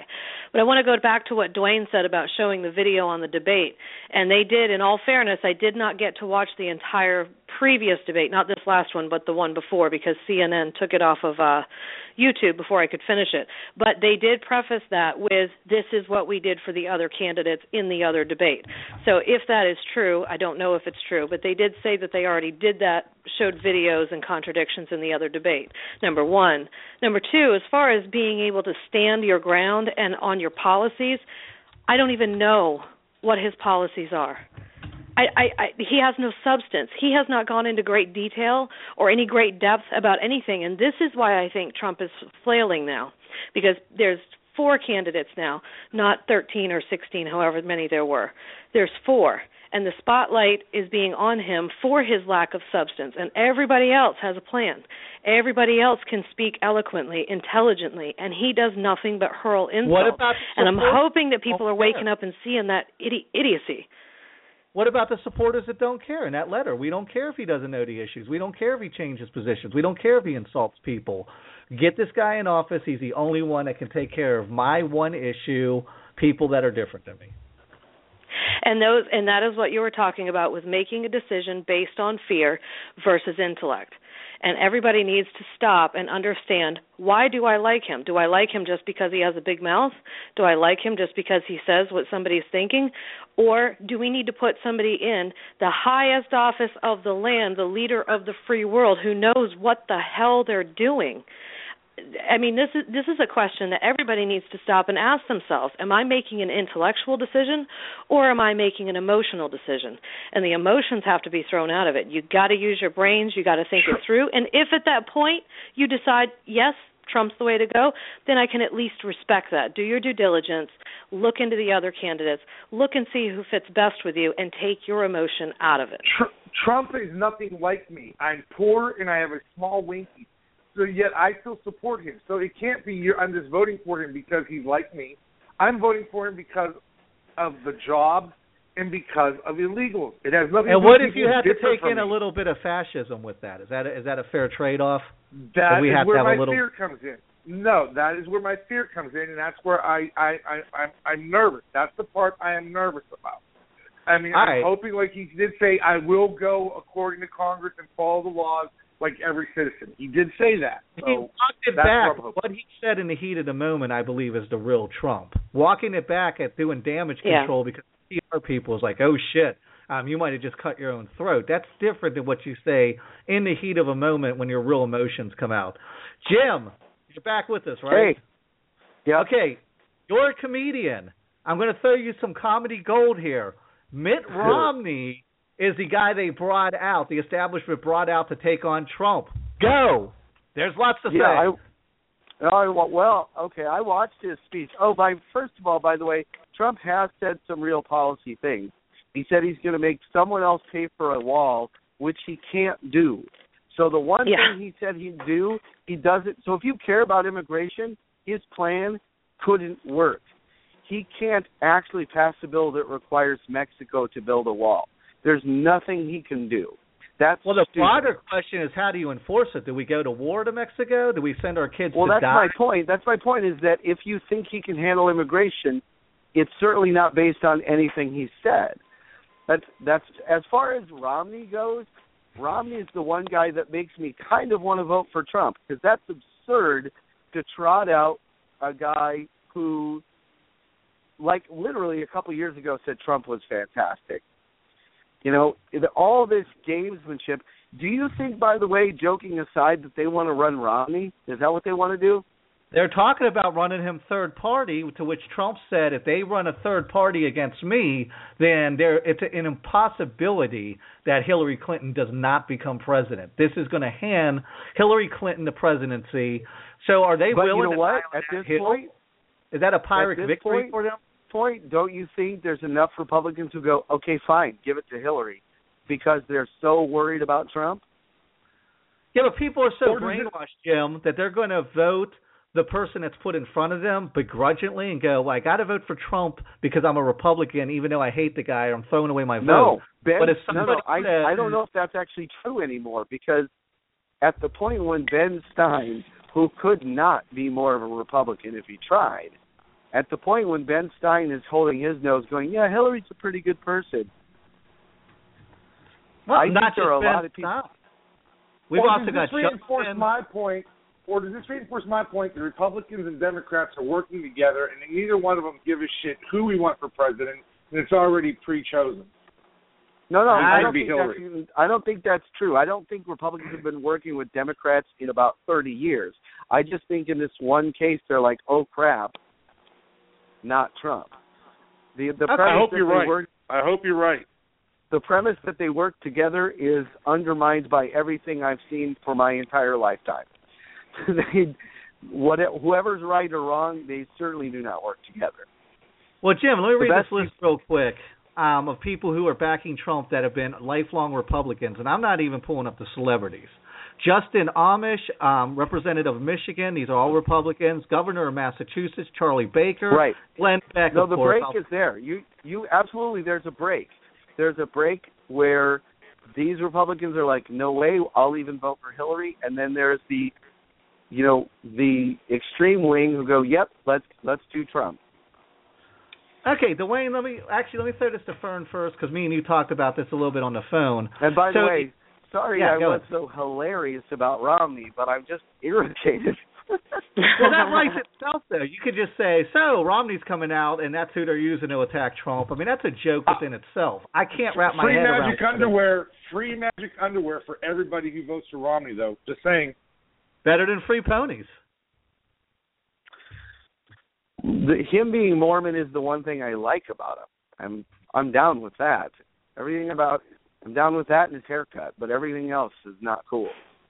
All right, He, he does have nice hair. He does have very nice hair. Yes, I have he to does. Give him that. He does. Yes, very nice. I would love to run my fingers through that. Wow. Maybe one day you'll get the chance, Badger. Yeah, if that's anybody's policy uh, that I get to do that, then that's who I vote for. Then, I, then I'm less scared. So the consensus seems to be among political analysts that Trump has been winning big in open primary states. An open primary state is a Democrat can choose to vote in a Republican primary instead of their usual Democratic primary. The independent can vote. They can't vote in both, but they can people from across the aisle can say this time around I'm going to vote in the Republican primary. And in those states, Trump has been racking up big wins. However, when you get to the closed primary states, when it's just Republicans voting on the Republican ticket, that advantage drops by a lot. And the, you know, Trump lost two states yesterday; they were both closed. He barely won Kentucky, which was also closed. I think he won by two points. Um, Louisiana, I don't know if that's closed or open. If somebody can get that information, but the um, point is, is that Trump is is not has the advantage in these closed states. What does that say, Fern? That Trump is consolidating and building a constituency among angry white people and not among Republicans or Democrats. Isn't that what these numbers tell us? Oh yeah, absolutely. I mean, Virginia's an open primary state.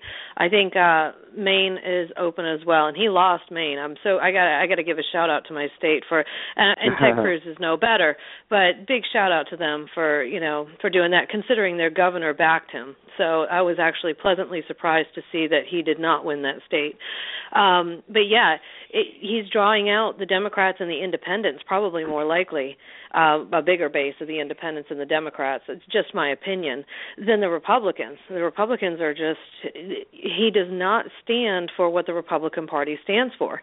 He just doesn't. And you're going to see when you as you have more closed primary states, I think Ted Cruz is going to close that gap even more. I'm really hoping Kasich it can stay in it long enough for a contested, if not a brokered convention. In my mind, that's imminent.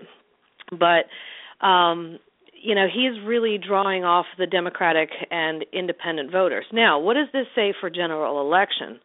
I mean, that's fine for the primaries if he's going to pull off of that and maybe pull out a win, but when you get to a general election, I don't know that those Democrats are still going to stay on the Trump side. I don't think that he's going to have quite that pull with the Democrats and independents that say Hillary, or if Bernie gets in, I certainly don't think that he can beat Bernie Sanders. To be quite honest with you, I think I if Bernie can get off of that uh, that socialist stigma um, and and kind of shake that a little bit in the minds of the voters and stick to what he's been doing in his town halls and in his his convention his uh his gatherings. Like I think that he actually would be better served to beat Trump.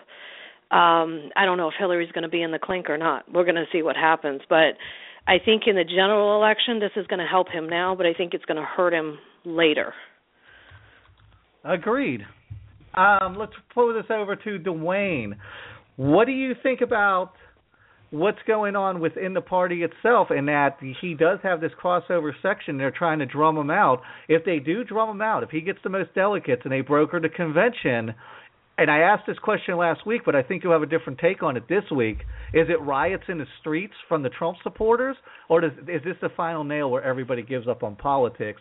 If Bernie gets denied and he has the votes and if Trump gets denied and he has the votes It's funny. We were, we were out the other day, and I just for the first time I happened to see CNN. It was on the screen at Burger King for for well, I was there for about a half hour, and I was watching Wolf Blitzer, and all the pundits there were were um talking about it's going to be a revolt, whether it be a violent revolt, a voter revolt, or whatever, or if it breaks the the the Republican Party, they're not sure. But if it goes to a broker convention, if you know, it, it's going to be some sort of revolt. They weren't sure what type. They don't know. Again, it's just pundits and CNN with Blitzer.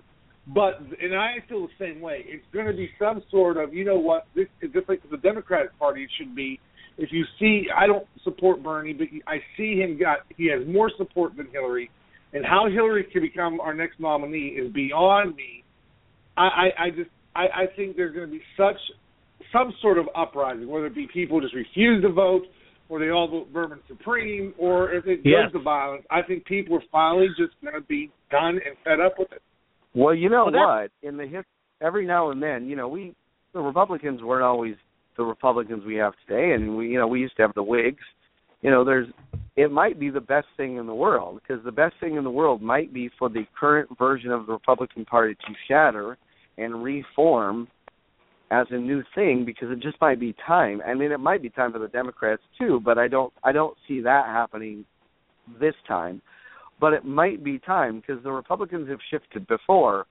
You know, you you know, certainly you had Lincoln Republicans. Well, that's not that's not the party of Lincoln anymore, and it's not not the party of Lincoln, but you know what I mean. It's not the same thing as it was. So maybe it's time. Maybe that would be wonderful. Maybe it would be time to go. Okay, listen. It's become this corporate. It's become this staid and steady.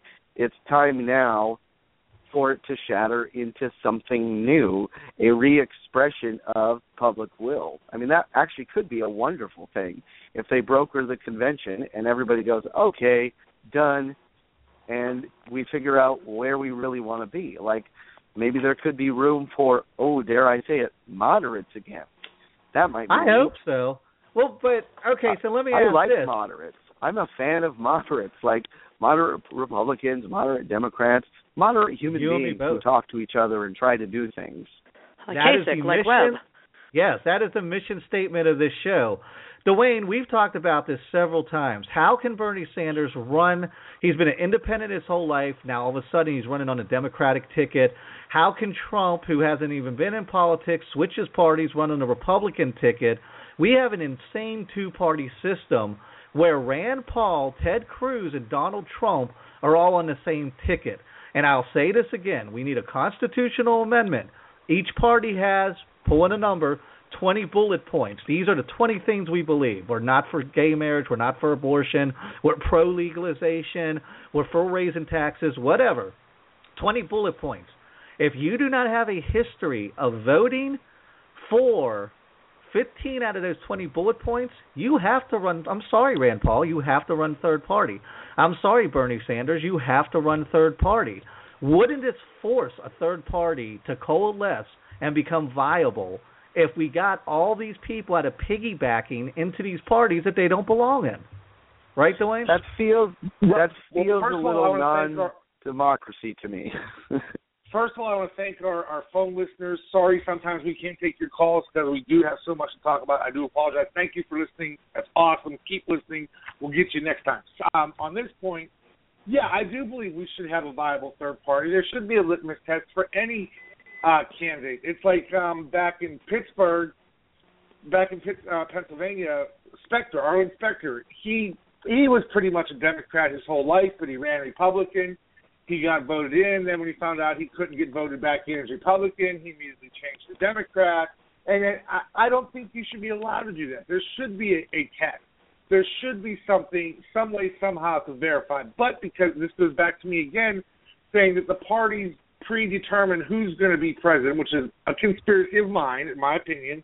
That we already know who's going. They already know who's going to be our next president for the next six election cycles. But they just play this game just to make. I think Barack like Obama don't disqualifies that conspiracy. I don't think Barack I Obama don't. has never, never been pre-selected. That seems a little crazy. no, yeah, I'd agree. All right, Fern, is this the end? Uh, Trump gets elected president. He turns the Republican Party into something completely different. He doesn't get elected. All those people that were Trump supporters that were conservative their whole life, they splinter. They go follow somebody else or move somewhere else. Is this, no matter what happens in 2016, are we seeing the end of the Republican Party as we've known it for the last hundred years? or let's say 50 you know. Let's that's that's a re- strategy. i'm sorry, go ahead. I'm sorry. Let's say the last 60 years since the Southern strategy and Ray and then Reagan afterwards. That's when that's when the Republican Party we have today developed. Does that Republican Party of the last 60 years, true conservatism, does that change from what we've known the past 60 years after this election cycle? It already has. I mean, it already has. You look at how factionized it's become, and we talk about this all the time, but it's true. I mean, everybody has already kind of gone into separate corners within the Republican Party and tried to figure out what is going to work. What what are we going to do? What how are we going to resonate with the conservatives and with the independents and perhaps even some of the Democrats to get this Democrat out of the White House and get a Republican in because that's their ultimate goal, right? So I think that the I think we've already seen the demise of that that core unity that we used to have in the Republican Party. Um, I think it can be obtained again, and I think once I think this election cycle will actually help coalesce the party, not destroy it, unless, of course, and that that is a big if, unless of course Trump gets this nomination and perhaps the presidency, because I do think he's divisive, and I do think that it, shaking the stigma of Donald Trump and getting the stink off of the party is going to take decades. I think Yeah. it's going Wow. to take a long time to distance ourselves from that. I think it's going to take longer than it would take to get rid of the stink of his cologne. Nice. Which he sells, by the way, at Macy's. Um, yeah, I, it, it, let me flip this because we talk a lot about division and things like that. And like I told Jim, we are a show that is about moderates. We're a show that's about unity. Does it make sense to you? And I've seen this a lot. I've seen this actually a Hillary Bernie battle online, but I've also seen a lot of people say, if you're going to vote for Donald Trump, unfriend me on Facebook. We're done. Does it make sense to you that if you know somebody 20 years, that you should just cut them off this is a big this is a big bee in my bonnet. I cannot stand when somebody says if you have a different opinion than mine, then that's it, we're done. And I've had that happen to me several times, as you guys know. Well, well, you, you're you're being a hypocrite because you unfriended and reported me on MySpace last week over this. So I don't know what you're asking. I'm just trying to make MySpace vi- um, viable again. That's why I did that. That was totally Gotcha. propaganda and promotional. It's, Well- it's ridiculous. It's ridiculous. But it, if you look at Trump, though, you, you talk about division, division, division, division. If you got more Democrats voting for Donald Trump than you do for Hillary or Bernie in these open open primaries, doesn't that then tell you that possibly he's not as divisive as the media and the RNC want you to think? That possibly he will be willing to work with both sides, like Reagan did, and say, "Hey, look, I, I'm." Oh, when he said everything is negotiable, yes, he may have donated to Clintons in the past. Maybe that tells you, hey, he might work with a Democratic Congress or Republican Congress and say, hey, we got to do this to get this done. And no, if he doesn't he's a done- narcissist who's only about Trump and will do and say anything if it betters Trump. Jim, you want to chime in? Well, yeah, I mean, I think it's hard to judge by. I, I think it would be hard to ascribe any character quality him to on him just based on what some Democrats may vote or whatever. But I don't think that tracks logically. I think Trump is who he is. I think he's riding a weird wave. I don't think now. Just stepping back, I think probably a lot of this actually surprises him too. I mean, I don't know that he anticipated this was going to be this way. I think now that it is this way, he's like, well, okay, I guess this is what I'm doing. I don't think he saw this in on his vision board the way that Nice. this is playing out. I don't ascribe any quality to him based on who follows him. I don't think that suggests anything other than the fact that a lot of people watch reality TV and a lot of people vote for dumb reasons. Well, in this election, I just want to cycle has- clarify, I do not even have cable, and I have never seen one of Donald's TV shows, and I don't watch any reality TV. I do want to clarify that. So I'm not and that's what people. makes this weird, right? I mean, Donald Trump has every political um, analyst scratching their head because you've got Ted Cruz being destroyed in evangelical states. You've got what was it, Minnesota? The winners in that Well, contest, Ted Bernie Cruz- and Rubio. Ted Cruz is a piece of garbage, and Donald Trump lucks into the situation where the guy who is theoretically the front runner is kind of a monster too. He's he's not well liked by other Republicans. But evangelicals are actually doing something, and they kind of did this with Romney and the Mormon thing, but this is way beyond that. They're kind of saying, look, I've seen pictures of Donald Trump's wife half naked and drunk, passed out. She looks like a freaking Girls Gone Wild video. That doesn't bother me. Trump gets up and speaks in front of um, do, do, do we have a evangelicals. link? Wait, wait, wait. Do we have a link Evangelicals will that, that surprise page? you with how thoughtful they are because everybody Oh. thinks an evangelical you've got them in your pocket as long as you look at the Bible. That's not actually true. They'll often vote for odd, moderate reasons. I don't know that this is know- a moderate reason, but they will. I just want to know if we have a link to that page of his wife half naked, drunk, or knocked out. I want. Do we have a link? Please, I'm please, sure please. you've seen that meme, but the point I'm trying to make is he's not particularly Christian. When he tries to play being a Christian, he stumbles very badly. And like that thing said, they don't really care about that. He is transcending things that would disqualify any other human being on the planet for when running for president. And you've got Rubio and Bernie Sanders. They both took um Minnesota. Bernie and I think it was Cruz both took another state that you wouldn't expect. I don't have it here at the top of my head. Fern, Oklahoma. Why is this, Oklahoma. Thank you. Why Yeah. is why can you not predict what's going to happen in this? Then nobody is able to predict how these votes are going to go. Even people who make their bread and butter off this and are right a lot more than they're wrong are like. And and, and let me ask you this too. Let me throw two things at you. And in a conservative party, a party that's for conservative values, why is Kasich polling so horribly against Trump? Shouldn't this guy be the front runner at least against Trump, if not in first place? Well, and it it all comes down to media attention, and I actually think that coming into this, Donald Trump thought that his biggest uh, opponent was going to be Bush. And Bush kind of screwed himself in the debate by performing very weakly. He was seen as very weak, and he kind of discombobulated and almost like, you know, the the little brother. I mean, he he really portrayed that, and Trump crushed him in the debates, and I think that perpetuated him forward in the beginning. And True. as he started to gain steam, it's kind of hard to stop that train. Know, then Cruz steps up, and Cruz is the next behind him after Bush uh, dropped out, and Kasich's just in the background. And all those earlier debates, he got very little airtime, and what he was saying was substantial, not you know horrible and abrasive. But people were responding to Trump for that, you know, that abrasion. They're looking for a strong leader, and unfortunately, that translated against Bush being weak as, "Hey, this guy's strong. This guy can is a businessman. He can do this," and that kind of cemented it in their minds. And once you get the voters, the cemented voters in, it's hard to pull those out. Now, you can sway the ones who are undecided or who may have a second choice, but this is why you're seeing Trump be able to say and do anything, and these people are still behind him with pitchforks and torches because they're cemented in from the beginning. Is the only thing that derails Trump, like this last couple debates, where people make him look foolish and weak? Is that the only thing that'll get his supporters to go, well, this guy is a sissy, and I didn't think he was? Like Ted Cruz shut him down. Is this the thing that's turning people against him? Is his, is he seen as weak or a loser? Um, I think him, yeah, I think him losing states and knowing that, hey, wait a second, I'm not going to just throw my vote to Trump because I think he's going to be the winner. People are actually getting a little more thoughtful about it and going, wait, Cruz has a chance, Rubio has a chance. Kasich is still fighting like a madman. I have so much respect for that man.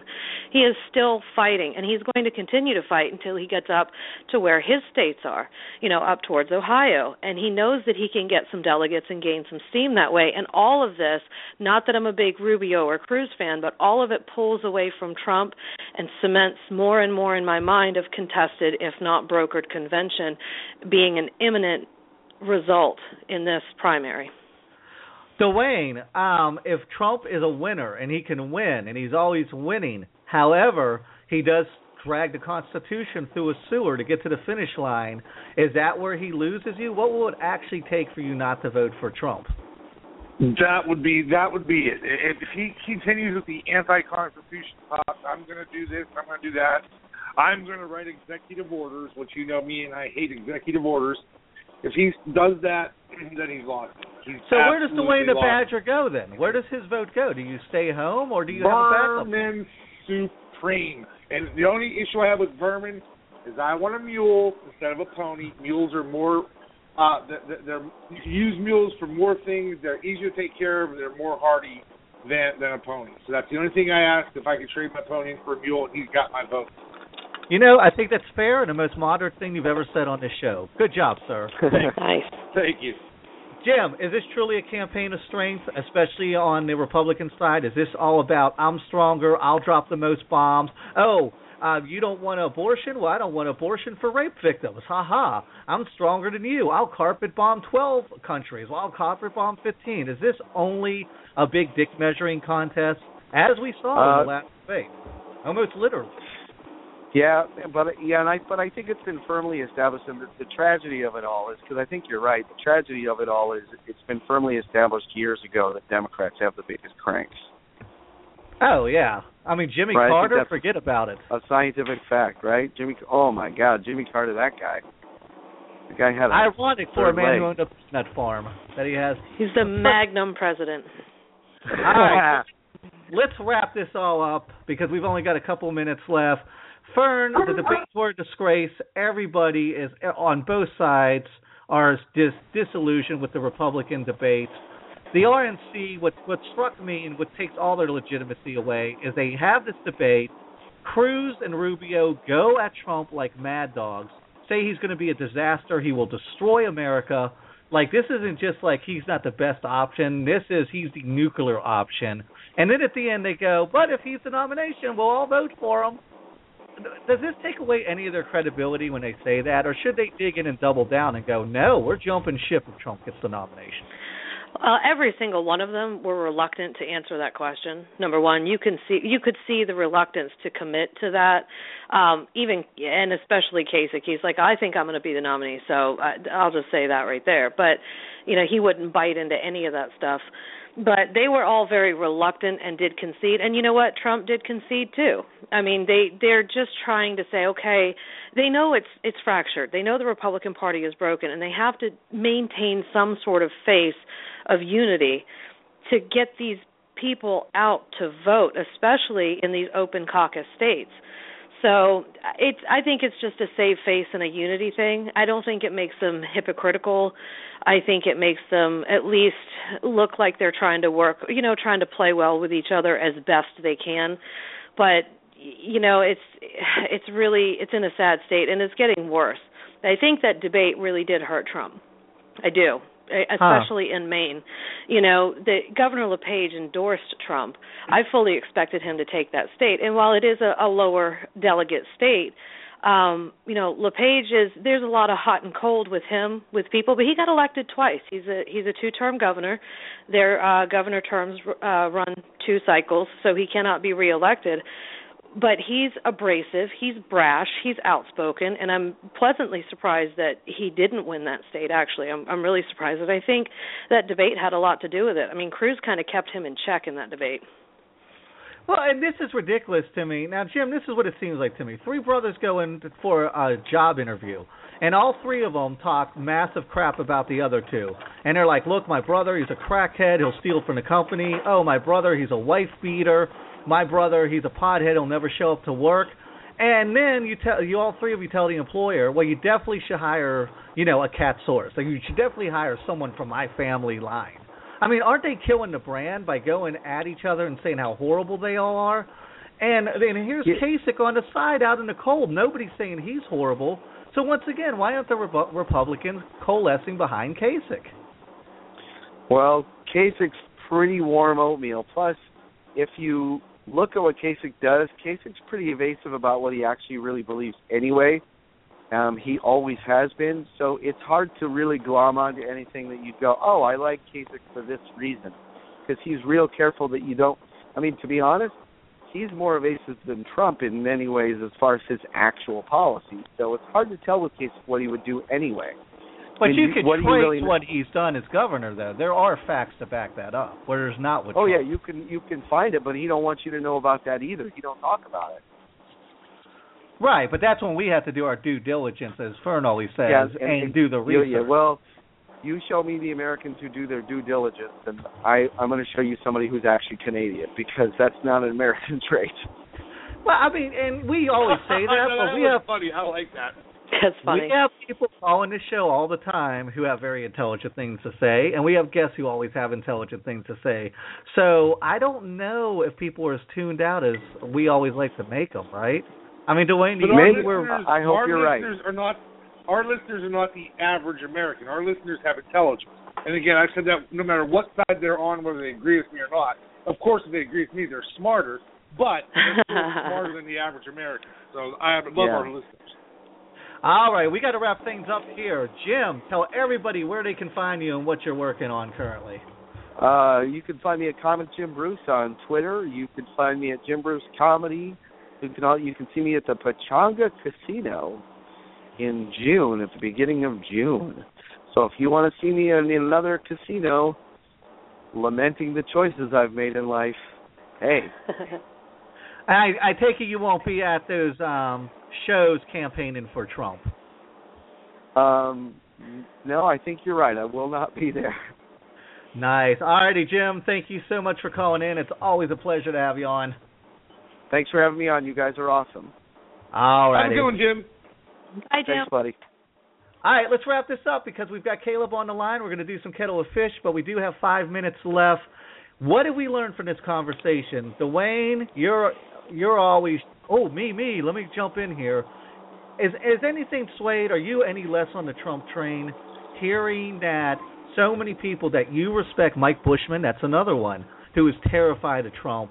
So many people that you respect who share similar values and views with you are kind of like this guy is Stalin and waiting. Maybe not a Hitler, but he's a little bit of a Stalin. Is, is, is, are, are you any less of a Trump supporter than you were at the start of the show today? Like I told you before, I, I, when it started out, I was the engineer at the, on the locomotive going full steam ahead. Now I'm at the back of the caboose being the brakeman saying, okay, I still have some faith. I still have some hope. So Why? I'm still on the train, but I went from the front. What's keeping you on the some of- train? Again, it's the immigration, it's the jobs, it, it's the visas, his health care plan he just put out, showing the different things he wants to do.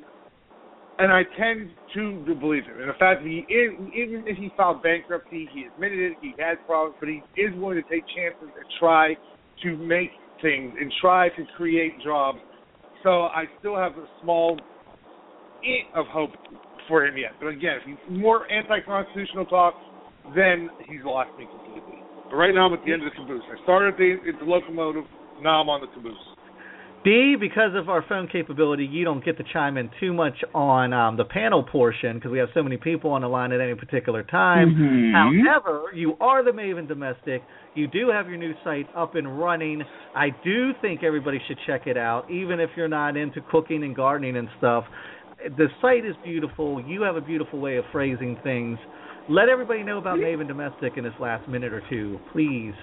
Aw, well, thanks. Um, it's like Pinterest plus BuzzFeed covered in glitter. That's usually what I say. Um, I'm I'm one of those people. I like to do a lot of different things. I love to cook. I love food. I like to decorate. I love glue guns, and of course, fun with chickens. Um, so I just kind of try and take all that stuff and roll it up in a big ball and throw it at the blog, and whatever sticks sticks. Um, and that's about it. So it's at mavendomestic.com, and if you follow me on Facebook, um, on Facebook slash Maven Domestic, um, pretty much every day I try to post either something free that you can get or something you can enter to win because I love that stuff. Um, and that's about it. All right, we got 90 seconds left. Dwayne, you are about to go riding. As usual, you won't be sticking around for kettle of fish, and because you always get the last word, whether we like it or not, I'll let you have the last word on this. I love you guys. Aww. Is that the, is that the last word? Because we still have 90 seconds, and I was expecting I love you you to guys. I throw love you guys. I love you guys. I love you guys. I mm. love you guys. I love you guys. Belly button, all. brand muffin. Okay, you're Right. just gonna, you're just gonna Oh, my goodness. nasty now. Okay, Dwayne, before you go, give a big shout out to the fans because I think they are more important now than ever. We've got such great people calling in.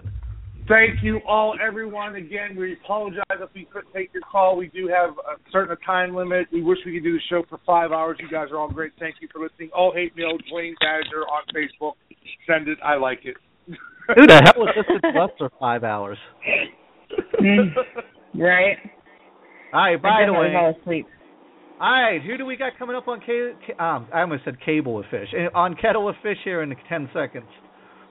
Oh, we've got Caleb Synan. He's going to come back, uh, super funny guy, and we're going to talk about super fun things, and it's going to be awesome. So stick around, everybody, or go listen in the archives, or check out the blog page for all the good stuff. And don't Um, forget, we're having I that big have- contest. We are launching on Libsyn. I think I'm going to put everything together tomorrow, and we've got big prizes. Goodbye, guys. Bye bye.